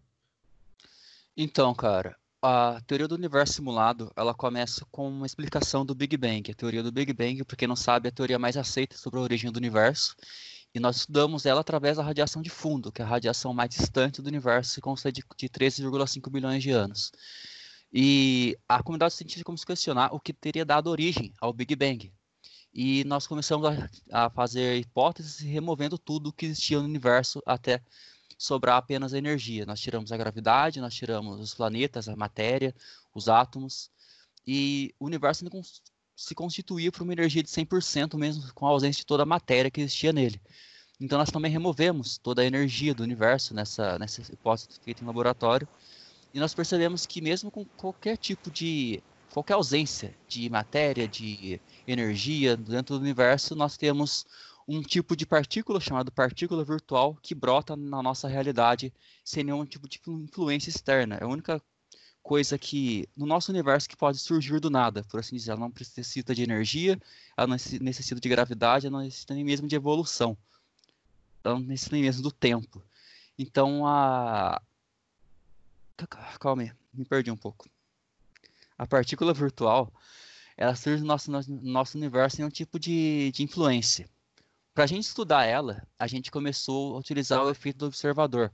Foi quando a gente percebeu que ela só existia quando nós estávamos observando ela. Quando você não coloca um olho humano, um olho biológico em cima de um, de um telescópio, essa, essa partícula simplesmente não existe.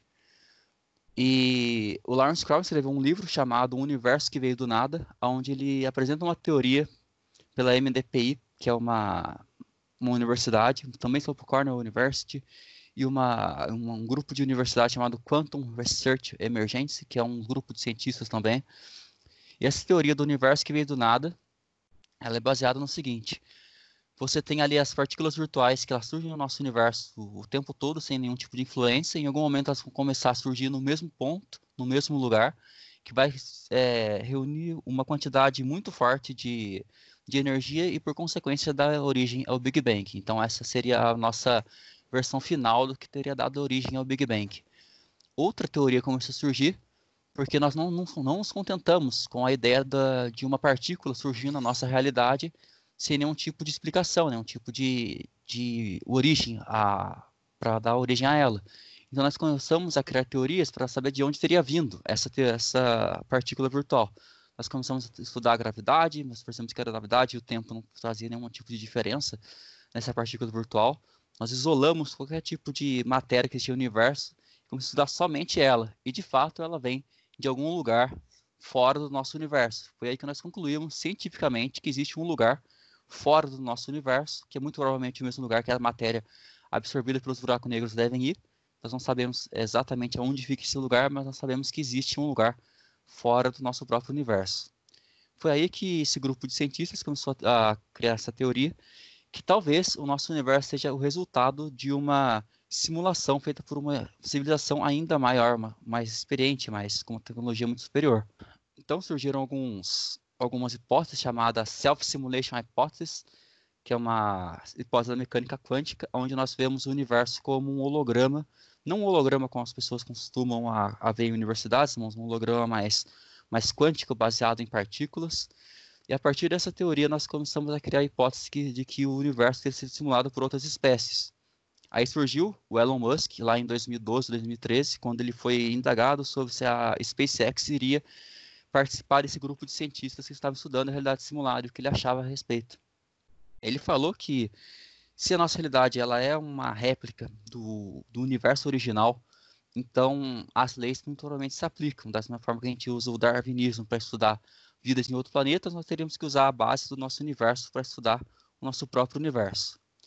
Então ele disse que se existe uma civilização capaz de criar uma realidade simulada, ela já teria feito isso várias e várias vezes no nosso próprio universo, porque nós temos um universo de 13,5 bilhões de anos e uma espécie humana de 300 mil anos. Então, dentro da timeline do universo, se fosse possível criar uma realidade simulada, já teria acontecido diversas, diversas vezes, e nós estamos vivendo em uma camada de diversas outras camadas de realidades simuladas.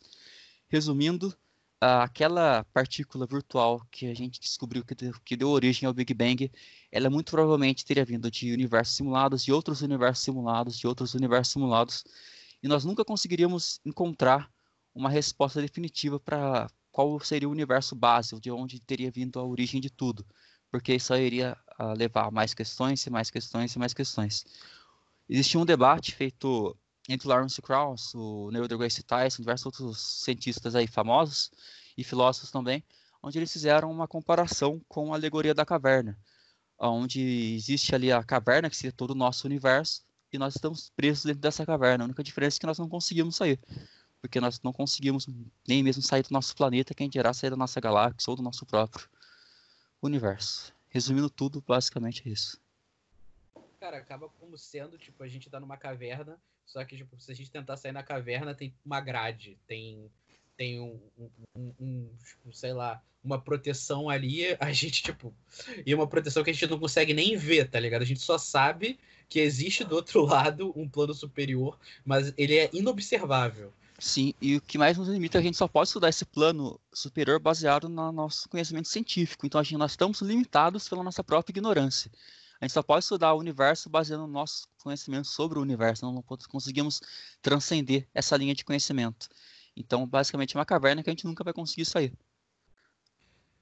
Cara, isso é surreal, porque eu acho que isso muda, tipo, uns conceitos que a gente tem de forma absurda. Porque a gente falou de niilismo, né? No niilismo, tipo assim, a ausência de, de crença, a ausência na fé em Deus, a ausência de uma moral, acaba fazendo com que a gente tenha indagação. Beleza, então eu posso fazer tudo? Então, tipo, tudo é válido? E aí, quando a gente pensa no universo simulado, a gente pensa, cara, Mano, tipo, se o universo aqui é simulado, ou seja, tipo assim, se a gente tá num plano inferior, se a gente, tipo, não é nada, sabe? Não é nada, a gente tá em diversos pontos inferiores, o que eu fizer aqui, tipo, de que vai ter relevância, sabe? Vai ter relevância? Sim, eu- esse eu- debate, ele existe mesmo no, no debate que o Neil deGrasse Tyson reuniu lá no Isaac Asimov Memorial, em 2016. Eles realmente trazem essa, esse debate. né? A gente vive uma realidade simulada, que diferença faz você matar alguém agora? Que diferença faz existir um pedófilo? Que, que diferença faz existir em guerras? Se a gente está vivendo em um universo que não é real, sabe? Mesmo que seja real pra gente, mesmo que seja real pra nossa concepção humana, cientificamente falando, existe a hipótese de não ser real. Então nós Mas basicamente mesmo estamos... simulado ou não, não faz diferença de qualquer jeito. São só as consequências que você sente no seu próprio corpo. No fim das contas, nunca vai fazer diferença. Então, a gente, mas a, a diferença a gente tá falando num, num conceito mais antropológico, tá ligado? Mais sociológico. Como, por exemplo, que diferença faz dentro da nossa sociedade humana você punir uma pessoa que matou outra, sendo que aquela pessoa, se você for olhar cientificamente, não existe. Então, o conceito de morte também não faz sentido. Então, você acaba destruindo o próprio conceito de, de sociologia, o próprio conceito de moral humano.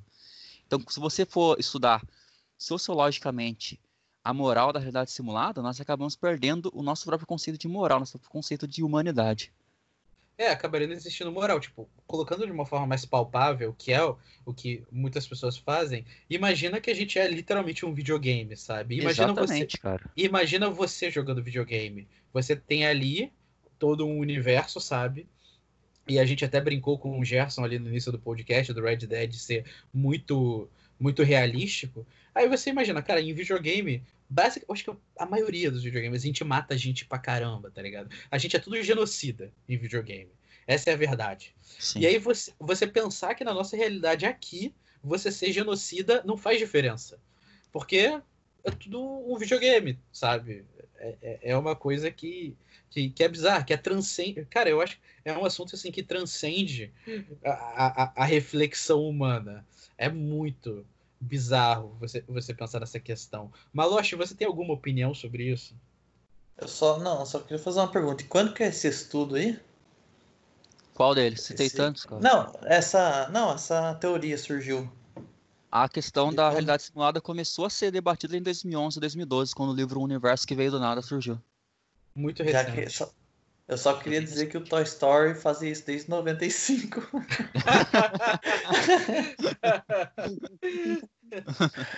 Essa é a pura realidade. Não, cara, é um conceito muito louco, né? Porque você pensar que nada é real e nada importa.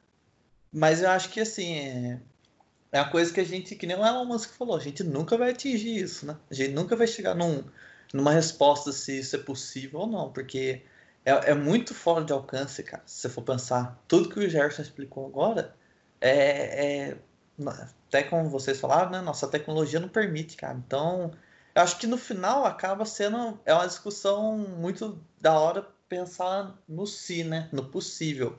Ah, e se acontecesse isso? Mas ela é muito pouco prática, né? Porque é uma coisa muito distante da gente, cara.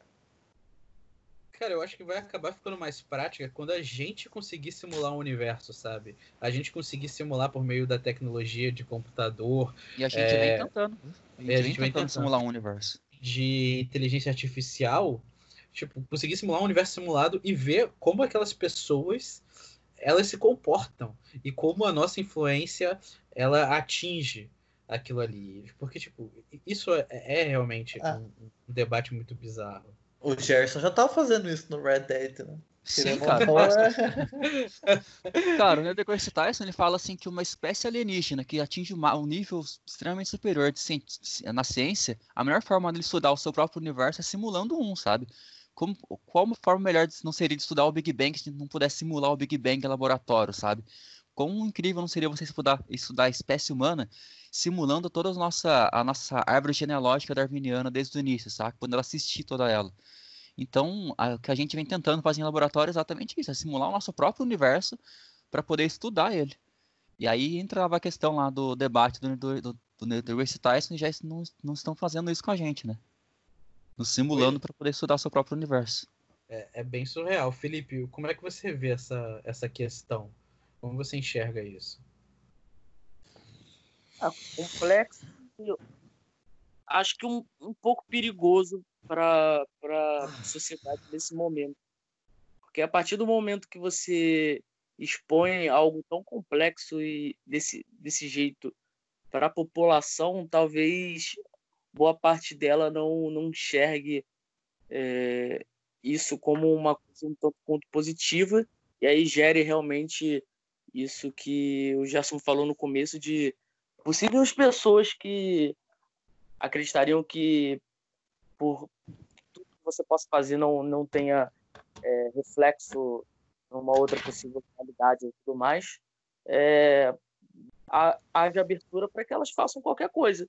E aí os conceitos de regras, de, de sociedade, de convívio, etc. e tal, seriam basicamente jogados na teoria fora por alguma dessas pessoas. Porque eu até falo, cara, por exemplo, se a gente chegar e jogar um niilismo para a sociedade no geral, tá? A galera fala, cara, essa é a ideologia certa.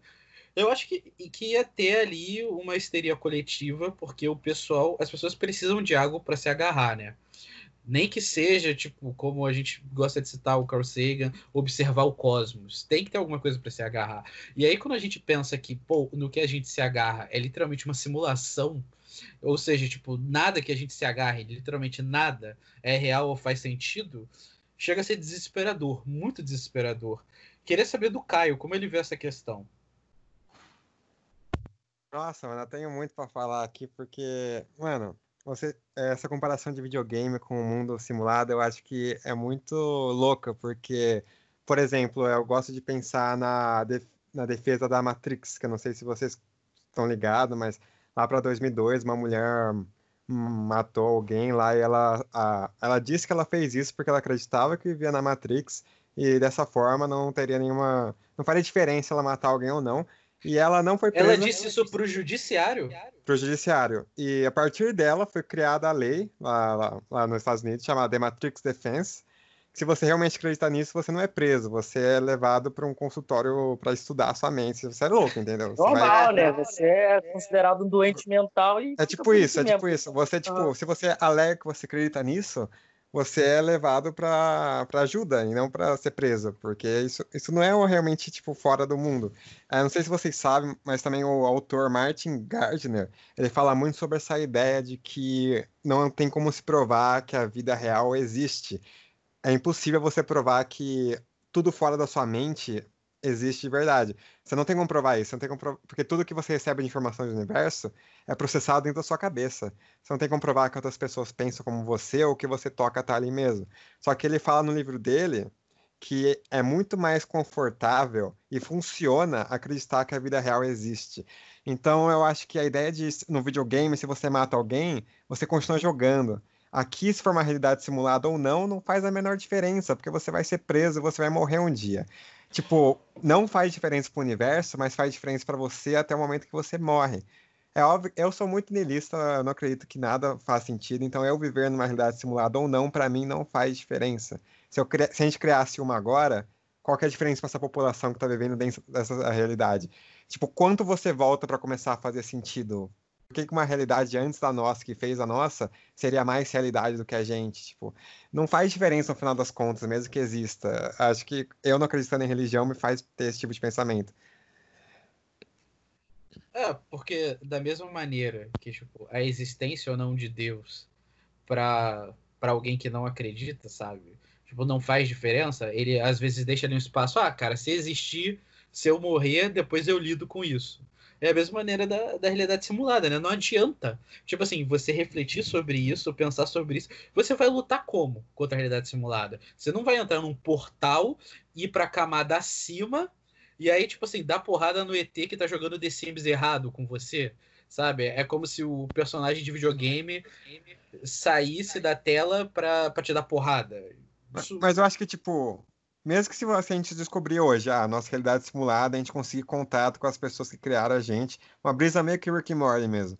Isso faz alguma diferença? Tipo, que faz diferença não. Cara, faz. Cara, faz claro que sim, não faz, cara. mano. Não faz a menor diferença. Cara, você existe, foda-se.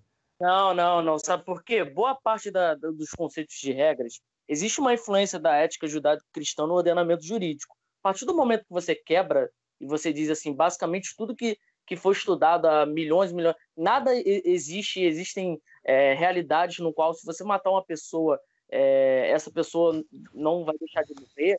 Simplesmente você está dizendo que matar pessoas não influenciou em nada, estuprar pessoas não influencia em nada. Sim. É, sei lá, cometer, cometer crimes não influencia em nada. Basicamente, você joga fora Mas tudo. Influencia no período de regras? vida que a gente existe. existe.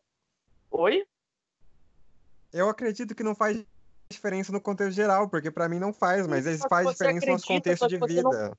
A sociedade pode- entrar um caos, cara. A sociedade Você pode acreditar que não influencia, mas você tem a, a mentalidade de entender que por mais que você é, crê nisso, você vai continuar não cometendo determinados crimes. Existem pessoas que, caso seja comprovado e elas tenham essa comprovação, simplesmente não vão pensar igual a você. Elas simplesmente vão cagar a regra para tudo. Eu concordo que isso causaria um efeito muito poderoso nas pessoas, mas, tipo, as coisas não fa- fariam sentido diferente. Tipo, você não sairia flutuando porque você descobriu isso daí, entendeu? Você continuaria tendo que matar alguém e você seria morto da mesma forma. É, en- Entendeu o que eu quis dizer? Tipo, a vida não muda porque você descobriu isso. Isso é só o que você faz e como você se sente em Ah, relação sim, a a vida continua sendo a mesma, só que a gente vai ver uma sociedade que, que basicamente não existe. Seria um caos. É, É, E cara, eu basicamente vejo. você pode abrir para novos países falarem, olha, a partir desse momento, é, determinado é, conceito da sociedade acredita que esse modelo é o correto, então, se a sociedade quiser alterar o código jurídico, ela pode alterar. É, porque, Entendeu? tipo assim, por que, por que, existe Estado, por que, que existe lei?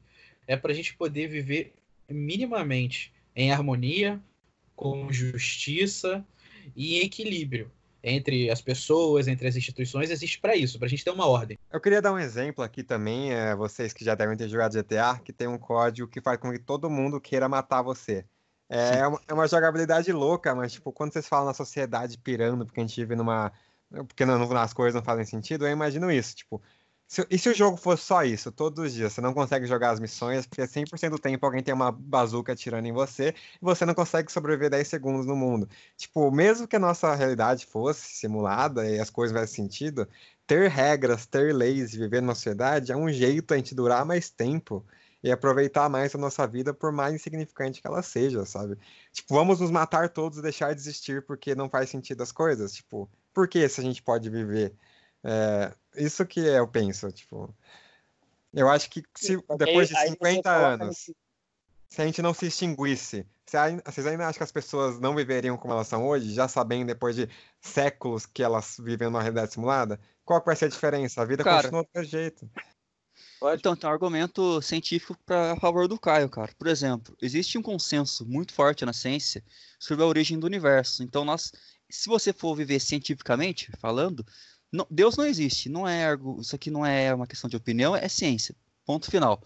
E existe uma outra série de coisas, como por exemplo o fato, o fato da gente ter evoluído como espécie. A evolução darwiniana também é um fato. Ou a gravidade também é um fato. Então, se a gente descobrisse que a gente vive em uma realidade simulada, apesar de ser um fato, boa parte da sociedade não ia aceitar, boa parte da sociedade não ia nem acreditar, sabe?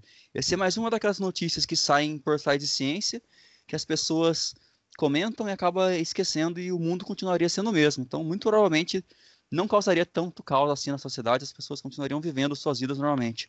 O crente ia continuar sendo crente, o ateu ia continuar sendo ateu, e o mundo ia continuar sendo o mundo. As pessoas não iam passar a acreditar em ciência, ainda mais sem ter uma base, porque o argumento da realidade simulada requer um, um puta base científica para você compreender. Não seria o tipo de conhecimento, de notícia que as pessoas iriam ler ali no, no portal da Veja, no portal da CNN, e simplesmente sair acreditando que a realidade é simulada. As pessoas iam questionar, outras não, não conseguiriam nem compreender o que estaria acontecendo. É, é que nem a tudo- Terra plana, tá ligado? Exata, A nossa, Terra tá perfeito, aí, cara. ela é redonda, dá pra você ver, mas não é o Exatamente, suficiente para vocês acreditarem até elas irem é pro que a- espaço e a- olharem. Estão colocando, por exemplo, que os Exatamente, os exatamente. terraplanistas são minoria da minoria e não tem nenhum conhecimento científico ou propagado por trás, galera. Calma aí, isso é uma Mas minoria. também não existe nenhum que fala- conhecimento fala. científico a favor da existência de Deus, tem muitas pessoas acreditando que veio do barro, tá ligado? Pô, não, só que aí que tá, Mas, isso aí. tipo, Essa, É, o- essas Outro exemplo, pessoas- então, vocês comentaram que Hum. se as pessoas deixarem de acreditar que a nossa realidade faz sentido. Caio. Deixa, deixa o Felipe rebater essa aí, que ele ia rebater. Fala aí, Felipe. É, pô, ele, É só ele o, falar. o conceito do barro, do, das pessoas virem de Adão e Eva, por exemplo, isso também não, não, não tem influência sobre o ordenamento jurídico. É, a questão, por exemplo, é de que você não mata uma pessoa, você não comete um assassinato, justamente porque você não sabe o que ocorre depois do assassinato e a pessoa é, ali em, em questão é, utilizado para essa questão do ordenamento é que a pessoa simplesmente morre e, e desaparece. Sim, mas a Se gente você está falando das pessoas aceitarem o conhecimento científico, sabe? Não, Como se, por exemplo, se hoje for, for Cara, comprovado que a gente vive uma realidade se você simulada, comprovar, que você conseguir comprovar que essa realidade não existe e que tudo que a gente está fazendo é uma pura ficção e você conseguir ter um processo de convencimento através de, por exemplo, ah, o é, Deus não existe, beleza? O qual é o processo de convencimento para a sociedade mudar? As provas que a ciência utilizam, por mais que as pessoas considerem é, verdadeiras ou não, ainda não há um, um processo de convencimento quase 100%. A partir do momento que você consegue convencer, e é nesse ponto que eu estou chegando, quando Pô, você toda a consegue nossa medicina é baseada no darwinismo, nossa evolução genética, a própria genética é baseada na ausência de um criador, sabe? não A própria 100%. geologia. Então, a- a- existe uma série de evidências científicas e comprovações científicas que estão aí na sociedade que as pessoas simplesmente não aceitam, sabe? Não faria diferença se o conhecimento da realidade simulasse viesse à tona, as pessoas iam continuar negando ciência, ia continuar apegada às suas crenças religiosas e ninguém iria aceitar o conhecimento científico. É, não, justo, justo. Acredito que nesse momento, quando você fala que na, na realidade atual as pessoas não, não iriam se convencer, tudo bem. Mas se, se por acaso eventualmente evoluíssemos para um ponto onde Ah, sim, esse. sim.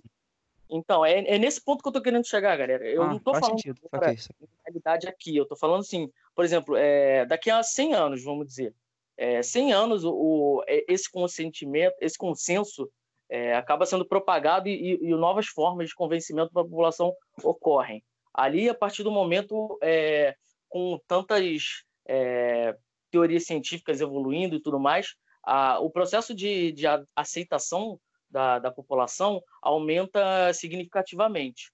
A partir do- desse momento, quando a maioria das pessoas tiverem uma noção e aceitarem de que essa realidade não existe, vocês podem ter certeza que o conceito, por exemplo, do assassinato vai ser modificado. Sim, é Se isso tem você razão. quer Se a sociedade exemplo- tiver total noção, ia ser perigoso mesmo.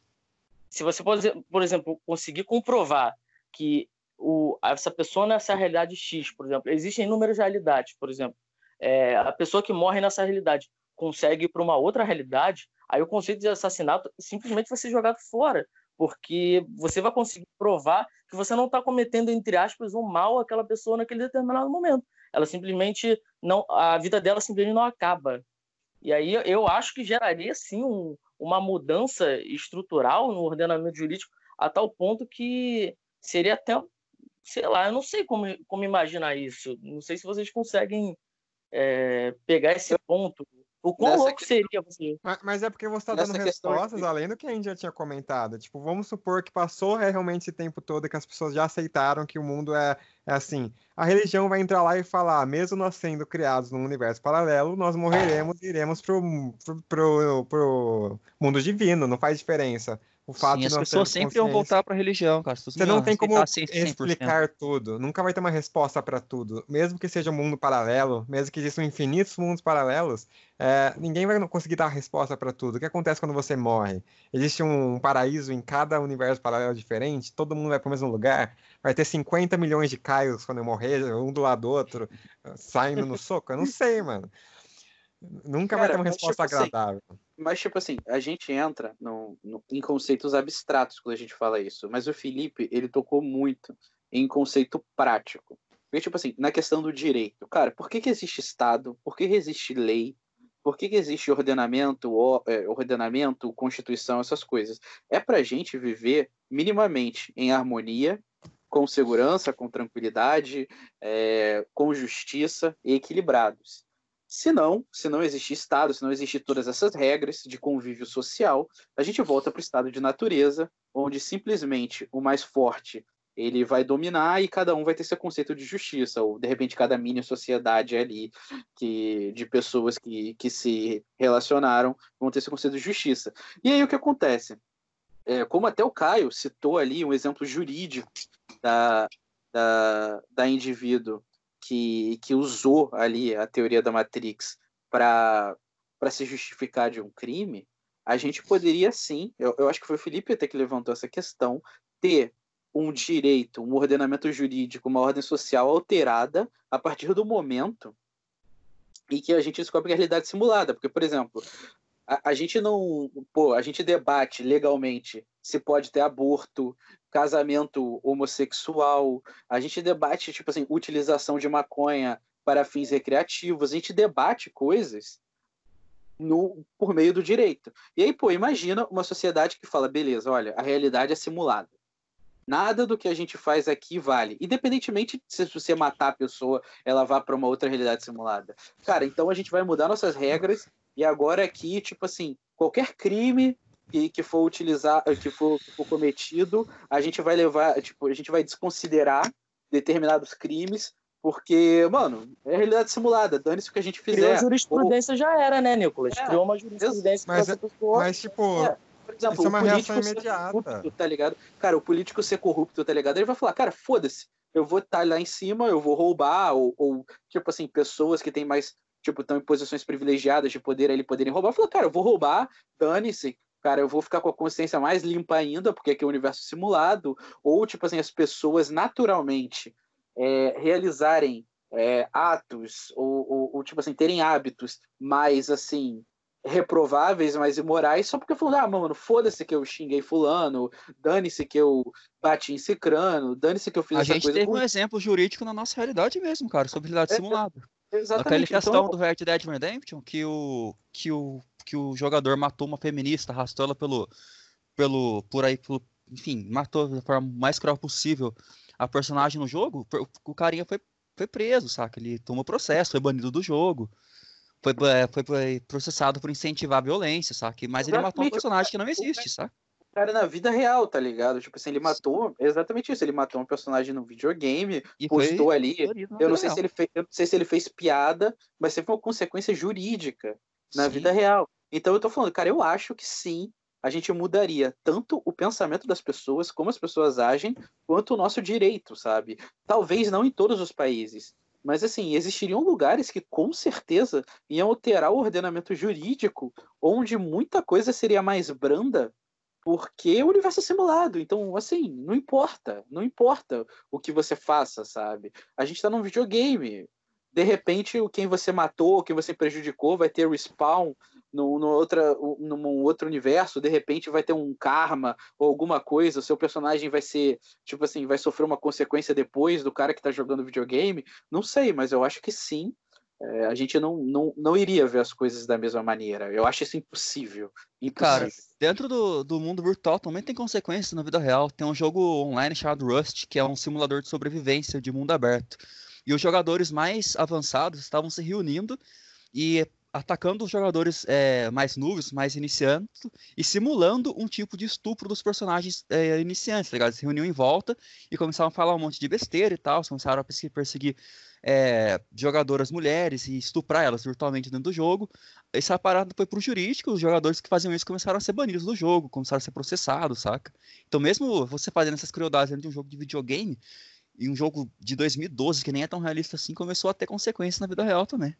Cara, sabe uma coisa bizarra que, tipo É. assim, que, que, que acontece, tipo assim, pra gente e aconteceu de uma maneira mais pesada, tipo assim, na, se, eu, não- se, eu, se eu não estou enganado, na Venezuela, que, pô, é um país aí cheio de problema, tinham pessoas que estavam jogando, eu acho que era World of Warcraft, estavam, tipo assim, farmando item, tipo, pegando item no jogo, armaduras, equipamentos, itens raros, vendendo esses itens para pessoas por dinheiro na vida real para poder acumular uma grana para poder deixar o país. Aí eu falo, cara, Isso, Nicolas, claro, porque nossa, a moeda da Venezuela chegou a um ponto de inflação tão alto que ela foi considerada menos lucrativa do que a moeda do WoW. cara, para você ver. Aí você Hoje em pega dia as pessoas vendem jogos do WoW por dinheiro real e fazem sua, sua, própria, sua própria finança, tá ligado? Tem É, muito eu- jovem eh, da nossa idade, assim, então a grana que ele farmou na vida real, tá ligado? Jogando Cara, WoW. E isso é um exemplo mais drástico, né? O cara, tipo assim, usando em tese um universo simulado, entre aspas, para poder ganhar dinheiro no nosso universo. E eu via isso, pô, quem aqui não, da nossa geração não jogou Ragnarok Online? Cara, Nossa, na, época próprio, na época do próprio Ragnarok Online, se você fosse, por exemplo, no Mercado Livre, você via contas sendo vendidas por, sei lá, mil reais, mil e Até quinhentos hoje reais. existe venda de conta do Hag no Mercado Livre, cara. Até hoje existe venda de conta. Então é bizarro você pensar que o cara pode usar um universo simulado para se beneficiar no seu próprio universo. Então eu não vejo como a gente entender que existe um universo acima, a gente não vai mudar a, a, a- tipo, como a gente vê as coisas. Eu, eu acho inconcebível, Não. sinceramente. Nesse ponto, eu concordo que a gente mudaria, principalmente no conceito que as pessoas provavelmente seriam priores, né? Tipo, se você não tem a reli- religião para menos pessoas eu acho que seriam religiosas, mas no futuro, depois de um tempo, a gente entraria numa estabilização. Tipo, as pessoas entrariam em consenso de que ter regras, viver em sociedade, faz mais sentido do que ser uma, uma anarquia total só por quem está numa cidade, uma realidade simulada. E a gente teria regras diferentes, mas a vida continuaria.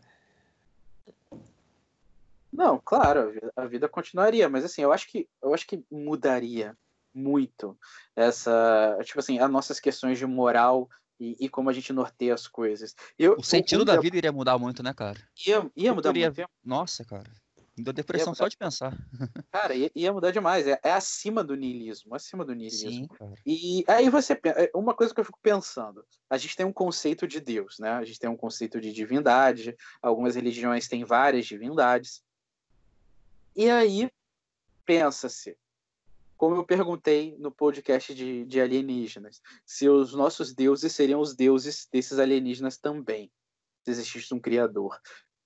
Se a gente pegar nosso, pegar nosso conceito de divindade, que todo mundo conhece, seria uma divindade, tipo assim, mesmo, tipo, dentro do nosso universo, ou a divindade seria, sei lá, o sujeito que simula o nosso universo? Malocha, como é que você vê isso aí? Ah, eu acredito que daria pra abordar dos, dos dois, dois jeitos, né, cara? Porque, claro que eu acho que a fé, a religião, ela ia sofrer um, como vocês disseram, um baque inicial, mas eu também acredito que ela se estabilizaria ao longo do tempo. E eu acredito que surgiria uma nova religião aí falando que a divindade é o quem controla a gente, entendeu? É quem programou o jogo.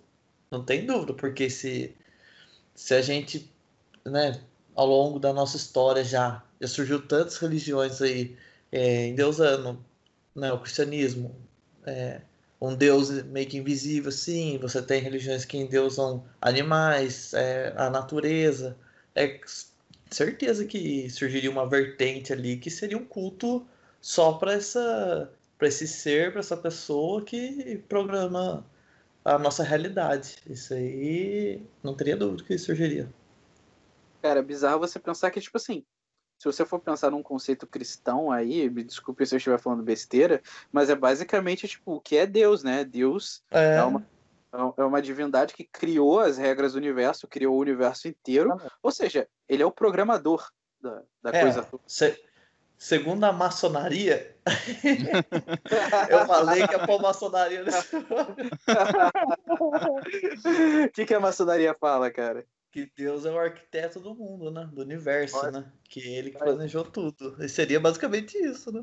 Tanto que o símbolo da maçonaria é o compasso com uma, com uma régua, né? Não sei, eu sei que tem um Isso, compasso. é. É um Compasso esquadro, né? É. né? É, isso aí. É, Felipe, pra eu quero que você fale um pouquinho para poder complementar essa visão religiosa. Será que a divindade seria aquele ser ali que estaria na camada acima e, e programou a gente? Ou de repente é o cara que comprou o videogame na loja e tá, tá no PlayStation 300 dele ali jogando?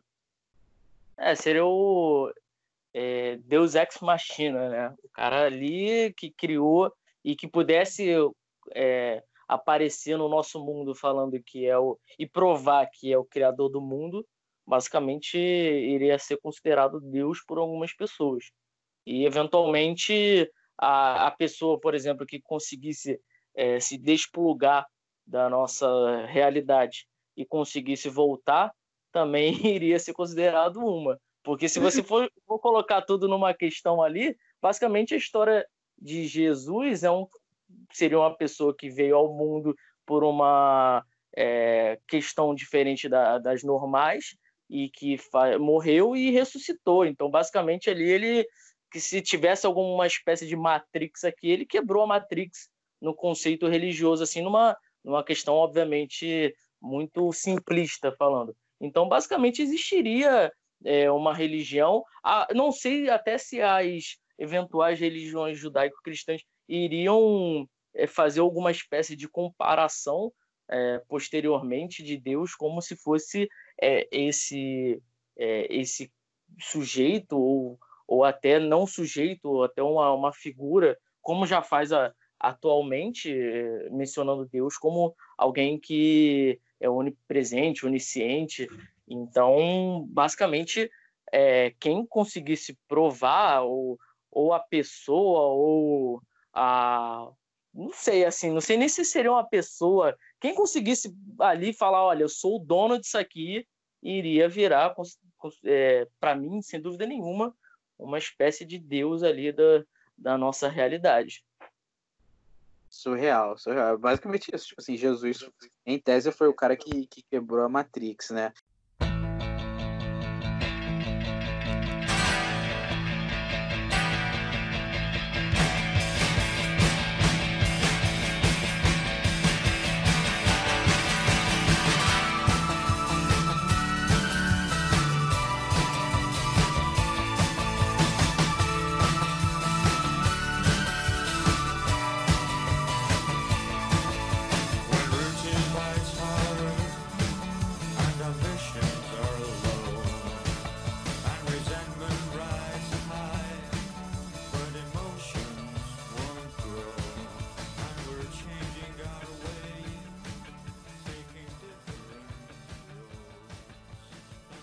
Queria, na real, jogar um pensamento aqui pra vocês.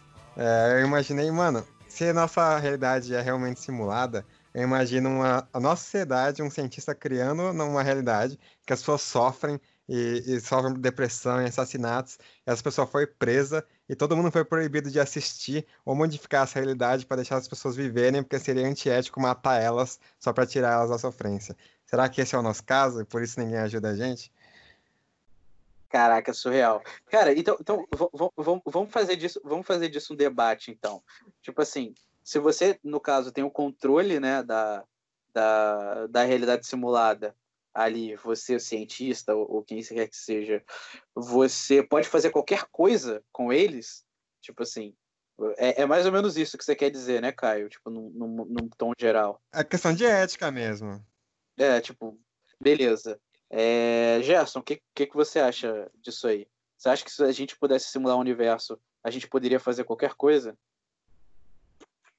Então, cara, existe na ciência uma parada chamada ética científica, né? Que ela é limitada pela moral do teu país e da sociedade. Nós não podemos, por exemplo, clonar uma sé- animais que foram extintos porque não é moral dentro da, da nossa sociedade trazer à vida uma espécie inteira que já foi extinta. E da mesma forma que nós não podemos fazer testes é, químicos de novos medicamentos em pessoas ou em crianças idosos, etc., porque é contra a nossa moral.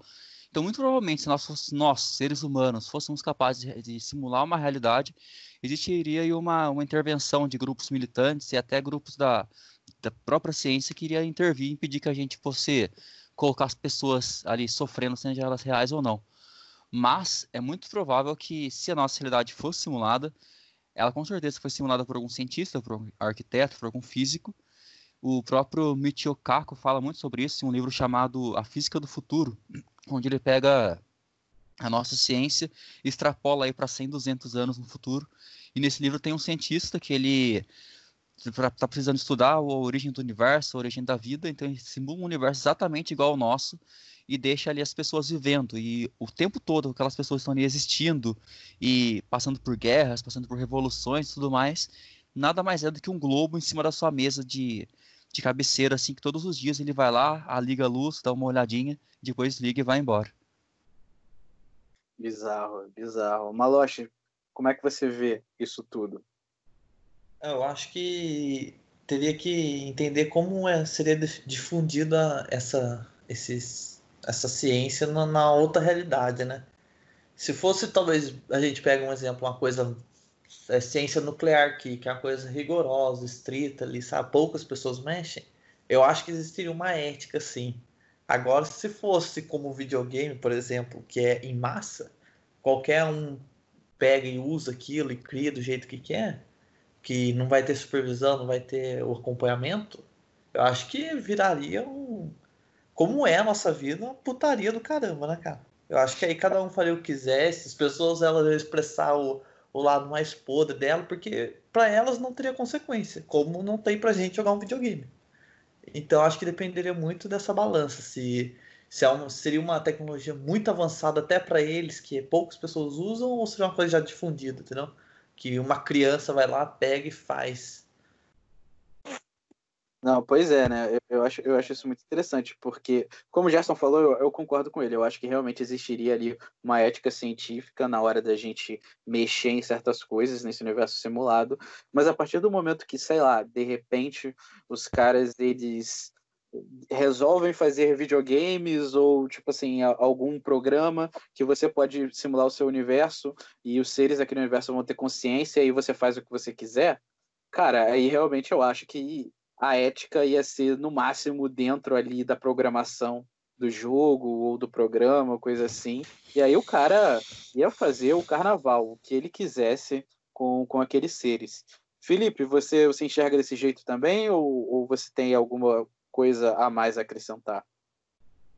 Eu acredito que esse conceito de ética dependeria muito do, da visão do, dos superiores a respeito da nossa realidade. Por exemplo, se fosse, é, no caso, como comentaram, é, apenas um bloco, um globo de neve, numa outra realidade muito superior, é, e que a pessoa criou aquele globo de neve e nós estamos nesse globo dessa pessoa, acredito que não sei muito bem se existiria um conceito de ética. Eu colocaria mais num- numa questão de que a pessoa criou a- aquele globo para fazer um experimento, é, talvez social, e eventualmente, com, com o passar dos anos, tudo que a gente viveu, é, basicamente não fosse alterado pelaquela pessoa, porque o objetivo de quem criou fosse estudar e tentar entender até que ponto nós chegaríamos enquanto espécie, enquanto seres humanos. Então, por exemplo, sei lá, é, a Segunda Guerra Mundial,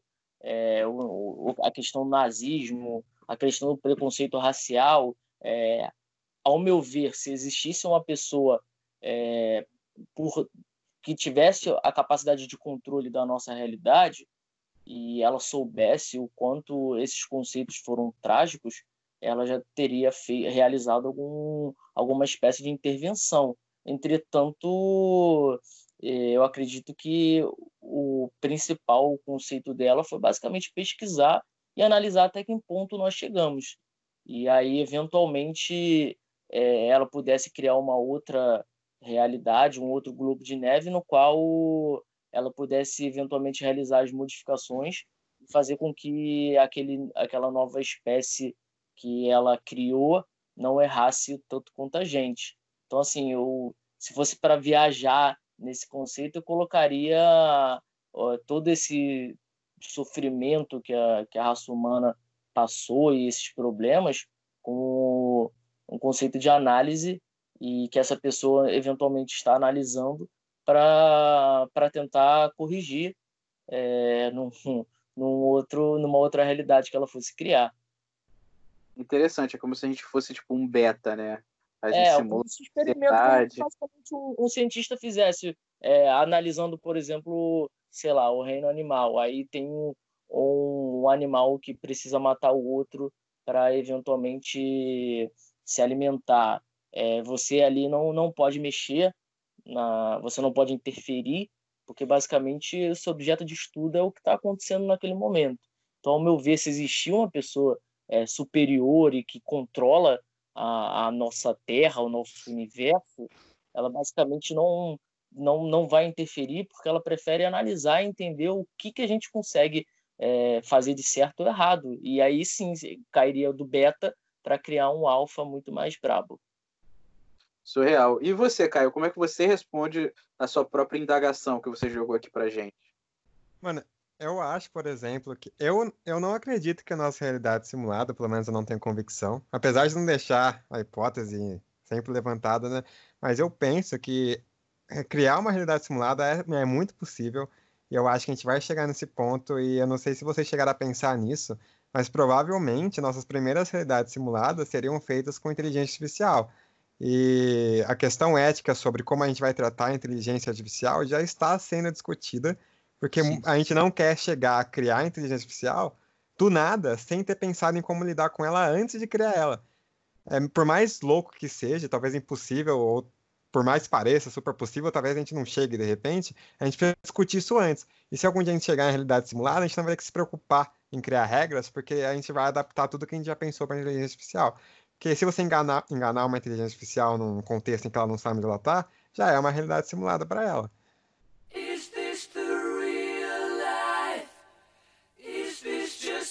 Fantasy? Caught in a landslide, no escape from reality. Open your eyes, look up to the skies and see. I'm just a poor boy. I need no sympathy. Because I'm easy come, easy go. Então, eu, eu queria terminar com, com o nosso clássico, né? As indicações que, que a gente sempre faz. Eu, eu vou voltar pro Caio. Caio, o que, que você indica de, de obra sobre realidade simulada que uma pessoa pode consumir? Mano, com certeza Rick and Morty, sem dúvida alguma. Rick and Morty, fica aí, fica aí a indicação. Gerson, você. Cara, eu recomendo a série clássica do Star Trek, cara. Beleza. Cara, eu, eu vou recomendar um filme chamado A Vila. Eu não vou falar muito, só veja esse filme. A Vila. É, Foi um filme que, tipo, cara, me marcou muito. Maloche, você. Cara, eu vou recomendar um filme também chamado Show de Truman. Ah, Fala Nossa, esse é muito, esse é muito bom. Esse filme Muito ele fala bom. bastante esse negócio da caverna que a gente tava discutindo aí, da nossa bolha. E é com o cara que saiu da caverna, né? Jim Carrey. É, a gente falou dele, né? A gente falou dele, o Pois cara é. saiu da caverna. Grande. Exatamente. Você, Felipe, o que, que você recomenda? É, Eu recomendaria a série Black Mirror, que basicamente são vários contos de ficção científica e refletem algumas realidades que, ou com avanço de tecnologia, ou não necessariamente nisso, mas que tem muita dessa pegada. Bom, queridos ouvintes desse universo, das camadas acima, das camadas abaixo, eu espero que vocês tenham curtido, é isso. E saibam que em qualquer camada de simulação que você esteja, a sala ao lado sempre está lá falando dos melhores assuntos.